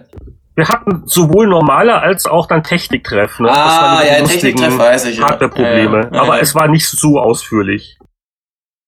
Aber äh, wenn ihr, Petra, Jörg, wenn ihr von Leserbriefen heute redet, das sind aber dann schon E-Mails oder kriegt ihr immer noch so auf Papier was? Mit Briefmarke und so. Also ohne Witz, bei Retro Gamer werden auch ein paar per Brief an den Verlag geschickt, die der dann uns an uns weiterreicht. Wir machen oh, das Hefte extern für die. Ähm, aber es sind es sind Retro. wenige, also die meisten dann schon per E-Mail aber also teilweise schon auch lustige und dann fotografieren sie ihre ihre sechsjährigen Söhne, die auch so ein Heft in der Hand haben. Und wie früher kommen dann solche solche Spielesammlungsfotos, nur dass es da halt von erwachsenen Leuten kommt natürlich, weil die sind ja alle äh, nicht gerade 15, wenn man Retro Gamer liest im, im Schnitt zumindest. Und das das finde ich total toll, weil das mich so echt an die auch an die alten Magazinzeiten erinnert einfach. Übrigens, hier zu meiner, zu meiner Ehrenrettung darf ich ganz kurz äh, die PC Games, Games, nicht Player, 393, eine Seite Test, links 386 Pro Mauna Kea, eine, eine Zusatz, eine Zusatzdisk mit irgendeinem Golfplatz auf Hawaii 89. Ja? Besser als Dune 2. Ich war nicht ja, der Einzige in Deutschland. Auch die, die Vokabeln ausgegangen, weil von diesen Zusatzdisketten gab es und, und CDs gab es eine ganze Menge dann auch für das, das Konkurrenzprodukt dann von, von EA, damals das PGA Tour Golf, auch Tonnen von, von, von Zusatz-CDs. Also, das hat man zum Glück überwunden. Gibt es heute noch irgendwie Golfsimulationen? Hat man sowas noch? Äh, ich glaube, selbst Tiger Woods macht eine Pause. Also oder? auch auf Konsolen gibt es auch nicht mehr, oder? Das ist, ja, glaube ich, also die, die groß, ich glaube, das ist auch so ein Ding, dass wenn, dann spielt das jemand mal so auf dem, auf dem Smartphone, aber so die, die großen Vollpreis-Golfdinger, wie gesagt, also, also Tiger Woods hat die ihr jetzt auch mal wieder aus, aber ich bin da auch nicht mehr so tief drin. Siehst du, ich habe das Interesse dran verloren, kommt bricht der Markt zusammen. Das wäre auch wieder was für Virtual Reality. Da kannst du in deinem Raum stehen und mit dem Schläger so, so um dich schwingen und kannst dann den Ball beim Fliegen zu sehen. Denn da musst du ja auch, du rennst ja den Ball nicht hinterher, sondern fährst dann mit dem Golfkarren zum nächsten Abschlusspunkt. Kennt noch einer diese Du hast gerade das Killer-Genre erfunden, Roland, für die, für die Vive. Extra so, sorry, Mick, ich bin dir ins Wort gefallen. Kennt noch jemand diese, diese, diese Golfdinger mit dem richtigen Golfschläger dabei? Da gab es ja auch zeitweilig mal welche. Empire hatte eins, noch eins, so die, wo die eh mal irgendein Pressemensch vorbeikam mit einem richtigen Golfschläger. Da unten war irgendwie so ein Detektor, da musste man ausholen, richtig aus und davor schlagen und aufpassen, dass man nicht im Monitor mit dem Ding landete. Das war, äh, ja, ja. Und vor allem, das ging, Bist du sicher, dass es ein Golfschläger war und nicht ein Baseballschläger, weil sich ein Publisher über eine Testwertung von dir beschweren wollte? Das kann auch sein. Vielleicht haben die auch geglaubt, ich bringe mich damit selber um. Aber nee, nee, die gab es. Da gab es mindestens zwei. Also die mir einfallen. Eins von Empire, das andere fällt mir jetzt der Name nicht mehr ein. Habe ich letztens sogar mit dem Pressemenschen von damals noch drüber gesprochen, wie er mit dem Golfschläger durch, durch Europa getourt ist. Und äh, ohne Unfälle. Ich muss nur schmunzeln, wenn ich bei PC Player, da hatte ich eben Techniktreff angesprochen, wenn ich so die, die großen Schwerpunktthemen sehe, Festplattenverdoppler aus 1 macht 2, wo man dann mit on, mit Live-Kompression seine Platten vergrößern konnte. Oder dann gibt's äh, drei Seiten weiter noch mehr RAM. Da haben sie nun ihren teuren PC mit 8 Megabyte RAM vollgepackt und bekommen noch immer Fehlermeldungen. Ich meine, heute sagt man 8 Megabyte RAM. Ja, da, da sind wir lange von weg. Das, das Beste am Festplattenverdopplerartikel ist die Aufmacherzeichnung von Rolf Beuke. Sehr putzig. Und welches Spiel ist da als erstes? Links 386 wieder als Beispiel genommen worden. Ich sag's dir, das war, das war, es war wirklich, also, also. Okay, ich geb's zu, das war Sponsoring all die Jahre. PC war- Player wurde okay. nur vom Golfplatz hinter Fürth in was weiß ich gesponsert. Es war erst Flight Simulator und dann in den frühen 90ern kam wirklich Links so als dieses PC-Benchmark-Programm auf. Wie schnell halt eben die ganzen Sachen gemalt worden keiner. sind. Doch, doch, man hatte schon, es gab ja damals noch so Versionen, ich weiß gar nicht, 64er oder sowas, dass man noch dann beim Malen zusehen können. Aber wie weit kann man gucken? Ja, ja, und ja, ja. Wie viele Vögel aber zwitschern gleichzeitig und, Und so, genau, genau. seitenweise Tipps und Tricks und Komplettlösungen, ne? So in den, in den Vorzeiten des Internets hatte man ja nichts. War man darauf angewiesen, hier die, die Lösungen Ja, durchzuackern. ja. ja, ich kann mich, ich kann mich noch an mich als Leser erinnern, so an, äh, Anfang der 90er, Ende der 80er, wo ich dann wirklich die ganzen Zeitschriften, die ja, es gab ja keine dedizierten Spielezeitschriften Ende der 80er in Deutschland, ähm, und dann nach so kleinen äh, Kästen durchgeschaut habe, wo dann wieder ein Peak oder Poke drin war für ein C64. Und das war ja wirklich, also man, man sieht, also umgekehrt, es muss nicht überraschen, dass heute die ganzen Hefte absaufen und dass die Werbung auf Online-Spiele-Websites doch äh, eher billig zu haben ist. Denn das unglaubliche Informationsmonopol, du hast es ja, glaube ich, vorhin schon angesprochen, Petra, dass es damals gab mit zwei, drei Redaktionen in ganz Deutschland, die im Prinzip die Gatekeeper waren, das gibt's halt schon seit, seit 10, 15 Jahren einfach nicht mehr. Und die Zeit ja auch. Guck mal, du, bist, du spielst ein Spiel, dann schreibst du eine Karte, eine Postkarte an die Redaktion, die drucken es ab im nächsten Heft, im schlimmsten Fall vier Wochen. Dann antwortet ein Leser, im schlimmsten Fall gerade nach Redschuss, dann geht ein Vierteljahr vorbei, wie du nicht weiterkommst an derselben Stelle Ja, ja. im Spiel. Ja. Aber irgendwie hatte man damals noch die Zeit, glaube ich. Hm. Irgendwie. Oder man hing so lange. Und noch, Apropos Zeit. Und, oh oh, die Zeit. ich wollte noch Nein, einen nein, Skandal anmerken. Ich habe noch einen Skandal. In der PC Player F15 Strike Eagle 3 Test ohne zwei Seiten, ohne einen einzigen Feind. Hm. Keine Dings erfasst nichts. Unten ein Hm. Bild von einem Flieger auf der Landebahn. Wie, wie, heißt der, wie heißt der Schuldige? Wer hat den Artikel verantwortet? Mal gucken, wer war's Na, denn? ist ja BS. Okay, wenn Boris das nächste Mal wieder da ist. Das war sicher eins der Spiele, die nicht so leicht zu äh, capturen waren. Wir haben ja damals schon sehr versucht, äh, wirklich zu grabben. Also Powerplay-Zeiten wurden Mhm. noch abfotografiert. Äh, PC-Player-Zeiten bei euch wahrscheinlich auch, oder? Selbst in Nürnberg haben wir- Nürnberg. haben wir damals noch äh, Fotos gemacht und dann wurden die Filme ja damals äh, zur Entwicklung gebracht und die wurden dann wieder eingescannt. Also verrückt. Ach, siehst du mal. Also, also ich glaube, wir haben bei der Player von Anfang an größtenteils wirklich mit, äh, mit Screen Grabs gearbeitet. Also ich meine, Richtig, genau, der Klassiker. Das, war dann auch schon zu meiner Zeit, Programm. ja. Das hatten wir auch, das, das gute Teil. Aber du, du hast damit ja keine, keine Das guten nur- nur Screenshots vom bekommen, Feinsten. ne? Also du musstest du mit Tonnen machen, damit du einen guten Screenshot hast. Und heutzutage ist es ja. Man konnte sich gut steuern, genau. Genau.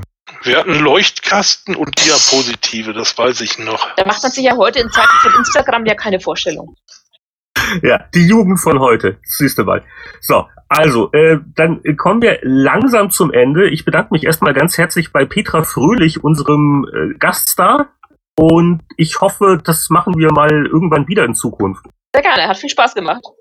Und wir haben jetzt noch einen kleinen Bonus vorbereitet, den äh, spielen wir nach der äh, nach der gesammelten Verabschiedung rein. Der ist nämlich in Englisch. Äh, wir haben ja noch ein äh, retronahes Thema. Es gibt eine geplante Fortsetzung zur Descent Action-Reihe, Descent Underground. Da ist ein Kickstarter angelaufen und äh, ich habe mich neulich hier so knapp zehn Minuten mit dem Eric Peterson unterhalten, der da der äh, Leiter des Entwicklungsteams ist und der fasst mal zusammen, was er da eigentlich machen will und warum Descent und überhaupt. Hat auch ein paar lustige Anekdoten. Damals, wie er mit Chris Roberts äh, immer Descent im Netzwerk gespielt hat und deswegen kam Wing Commander viel zu spät raus. Ähm, also, wer das hören will, der bleibt dran. Ansonsten würde ich sagen, das war's. Spieleveteranen Podcast Nummer 65 und äh, wir hören uns jetzt wieder regelmäßig, einmal im Monat, ganz pünktlich. Patreon, Spenden nicht vergessen und dann schüssen wir mal in die Runde. Bis zum nächsten Mal. Servus. Ja. Tschüss. Tschüss. Ciao. Auf Wiedersehen. Und Tschüss. tschüss. Hallo, hier ist Heinrich Lehner mit einem kleinen Interview-Segment, denn äh, wir reden mit einem Spieleschöpfer, der eine klassische Spieleserie wieder ausbuddelt und äh, da begrüße ich ab sofort in Englisch Eric Peterson. Hello, Eric. Hi, Hendrik. How are you? Uh, Eric, why don't you give us a short breakdown of who you are and what you're up to? Okay. Um, well, it's it's like it's like an AA meeting. Hello, my name is Eric Peterson. And, you know, well, uh, I'm a game developer that um, has been around for 20 some odd years and worked on projects like Wing Commander, Privateer, Star Lancer, and more recently Star Citizen. I, I did the one of the founders with Chris doing the um, the Epic Star Citizen game, and uh, I left in November to come do my own game, and and uh, that's kind of who I am. And we are now doing um, Descent. Uh, talk to us about uh, your memories when it comes to Descent, which I believe it came out like in '95ish. Yeah, yeah, yeah. Did, did you did you play it back in the day? How how did you feel about it? Oh my God, we played it back in the day. We, I mean, I was at Origin Systems with with Chris and Aaron and a bunch of those guys, and we were supposed to be crunching on the project. I think it was when three or four. It might have been four. I can't, can't we, you know, all those. Getting this old, they all kind of run together. Um, and so we were making um, we were making that game, and so we were supposed to be crunching, and so we would all call our wives and say, "Oh, honey, we're working late tonight," and then every night at six o'clock, Descent would start in the in the in the pit, and we would start playing Descent, and the the curse words would fly, and you know, I can still recall. We were all beating the crap out of Chris. He was playing. He, he couldn't figure out that the smart bomb, when you shot it into the wall, would release the three plasma bolts that would track back. So you would get him on your tail, get to a get to a T section, fire into the wall, and then make a quick right. And those plasma bolts would hit him, and he's turned around. He, you could hear him yelling down the hall, going, "That's not possible!" Well, it, it turned, and then like we were out drinking later, and I said, "You know, dude, that's just us shooting in the wall." And then nobody could kill him. Then because he had gotten so good, so good being the target, and then he was like unbeatable. So um, yeah, we played the heck out of that game back. So uh, you were obviously enjoying the uh, network mode in the original Descent, and, Yeah, yeah, yeah. and your new game, Descent Underground, is going to focus on multiplayer. Yeah, it's going to focus on multiplayer. You're inside asteroids. I think that um, that one of the beauties of the original Descent, especially the original, was that it was confined spaces. That you were forced to, if you get too large of space, it, it, it and you're doing six degrees of freedom, it's really hard to hit anything. And so, one of the beauties of the original design was that you're confined. And so, we're looking to take that confined space and then add in things like drilling through walls and hidden secrets and um, you know archetypes for ship types. There's eight different ships, and so um, we're looking to kind of take the original idea behind Six Degrees of Freedom, first-person shooter combat in a in a ship, and we're looking to amp it up into the you know 21st century to where we add much more depth of gameplay into it. So you know each person likes to play a certain style, and we want to kind of support that style by your choice in ship you fly. And uh, I guess the, um, the the point of view, the first person view, and the freedom of control. This is going to be uh, similar to the classic games. Yeah, completely. Well, we will be it's first person view, but we've got some, we've got a little bit of um, you're, you know some people didn't some people got dizzy, right? So we've got a system in place that's going to that's going to basically mark each um, each tunnel, each each area you're in, and it'll have a top and bottom. That being said, it's not really a top and bottom. It's just going to allow people that, that are not good at orienting their ship to orient their ship, and they can turn that on or off. And so if you turn it off, you're going to be able to just go all over and upside down or whatever. If you turn it on, the ship is always going to try to orient itself. So it's just to allow people to that maybe have a hard time with that to get used to it first before they try not to. Some people don't care; they're just upside down flying. They don't have it's not a big deal. Some do. So yeah, that's exactly right. So the control scheme, it's definitely first person. It's definitely looking through the through the the, the HUD on your on your in your cockpit. You know, we want to support VR. We want to support Oculus Rift, the new the new one from Valve, everything. Uh, so it's definitely going to be first person shooter in a in a ship. Yes. Uh, so I guess one of the challenges uh, when you're working on like a classic IP is kind of that the gamers have those fond memories and certain expectations, but then you kind of want to bring something new to the table. So, so, so in this case, uh, I guess switching the emphasis from like a single player experience to a multiplayer experience is a big new thing. Uh, are there any concerns that uh, some of the old school players might be disappointed because they're expecting like a 20 mission plus single player campaign? Well, I, you know, we've got a campaign in, in, place or one that we want to do, but we first want to get the multiplayer down and working in a team-oriented environment first, and then and then we'll address the single player because the original, you know, you just basically you know, you flew the same ship roughly, essentially. Ours, we've got multiple ship types. We've got deployable stuff on the ships that you can actually man, and we've got, you know, there's just much more depth and things to do with our with your configuration. So we've got to get that right before we get into the single player. And then we do have a plan to do that big epic story, but that's we want to get the first thing done right. We, and one of the reasons we want to involve the people, the originals from Descent. That's why we have a forum. That's why we're doing this open development so that we can have them come in and go, yeah, we really we really miss this. We really want that. That's that's exactly why we're doing this pre-release stuff, so that we have them involved all along the way. We're doing a completely open development cycle where um, schedules are going to be published. We're looking at possibly allowing some people that really want to to be part of our um, to read our Jira tickets. We're going to publish or, or we're going to publish or have live design meetings that people can actually watch and be a part of. Um, we're, we're going the extra mile to let people in on the development process. And and one of the reasons is because there's so many people that love the original Ascent. And we've got some of them right now that are already chiming in. So one of the first things we had to decide is are we after Descent or are we before Descent? And so, you know, we can, we decided we are before the Descent timeline. So we're kind of rebooting, much like Star Trek did, where they went back in time and, and rebooted. We're, we're doing exactly the same kind of thing for, for Descent. So we're going to take place before Descent. Cool. And uh, you have a Kickstart campaign running, and is there like any any guesstimate when might the game be ready and something will be released? Yeah, the Kickstarter campaign starts um, March 10th at noon Central Standard Time um, in the US. That'd be 7 p.m. in uh, in Germany in München, I believe. And so, um, very good. yeah, yeah, yeah, is it? I don't know. I, you know your time zones very well. Most, most, of the most of the words I know in German start with tika taka tika taka. So it's you know that's where that's that's the extent of that. But I have a good time. Um, yeah. So the game the game will be um, released uh, in March of 2016. It's a one year development cycle for the original, but that's not including the single player. If we do the single player, that'll go on. So we're going to do this in steps, right? Multiplayer first and single player. So the first thing will, March 2016 will be, be the release, but within six to eight months, people will already be playing the alpha of the game. We've already got enough working thing, but we only have one ship right now, so um, we got to get that going too. Oh, and let's not even talk, let's let's not forget that we're definitely going to support the mod community to where people are going to be able to make and modify their own maps and submit them for approval for inclusion into the into the universe. I mean, we're really big on engaging the community and letting them be part of it. And one more issue too, or one more thing, is that sometimes you buy a game and it's multiplayer and you can't play it 10 years from now because the servers are down. We all, we've all seen the publishers yank that server down. I still want to play FIFA 2006, but I'm not able to play that anymore because it's, the servers are gone. So it's like, people pull those off. So one component we're going to have is we're going to allow people to run their own LANs with the game. So you want all the stuff you earn or, or make in those games won't transition over to um, to the global servers, the economy of the global uh, servers, but people still will be able to host LAN parties or you know events or something like that, challenging events. So we're definitely going to allow that to happen too. So modders and LANs. I'm an old school gamer. I think you should be playing this game 20 years from now. Cool. Well, thank you very much for your time and all the best with the new Descent Underground. Thank you very much.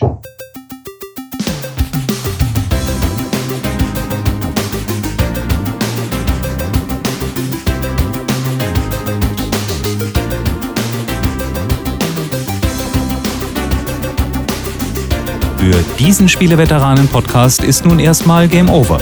Wenn Sie mehr wissen oder auch mitdiskutieren wollen, können Sie das auf der Webseite www.spieleveteranen.de tun oder auch gerne per Flatter spenden.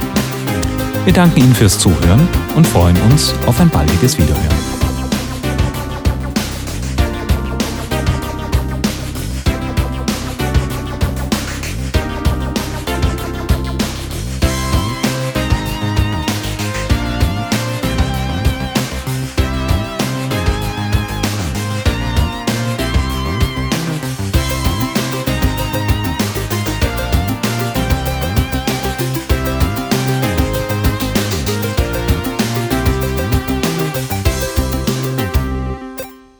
Schalten Sie auch nächstes Mal wieder ein, wenn Sie Heinrich Lehnhardt sagen hören wollen.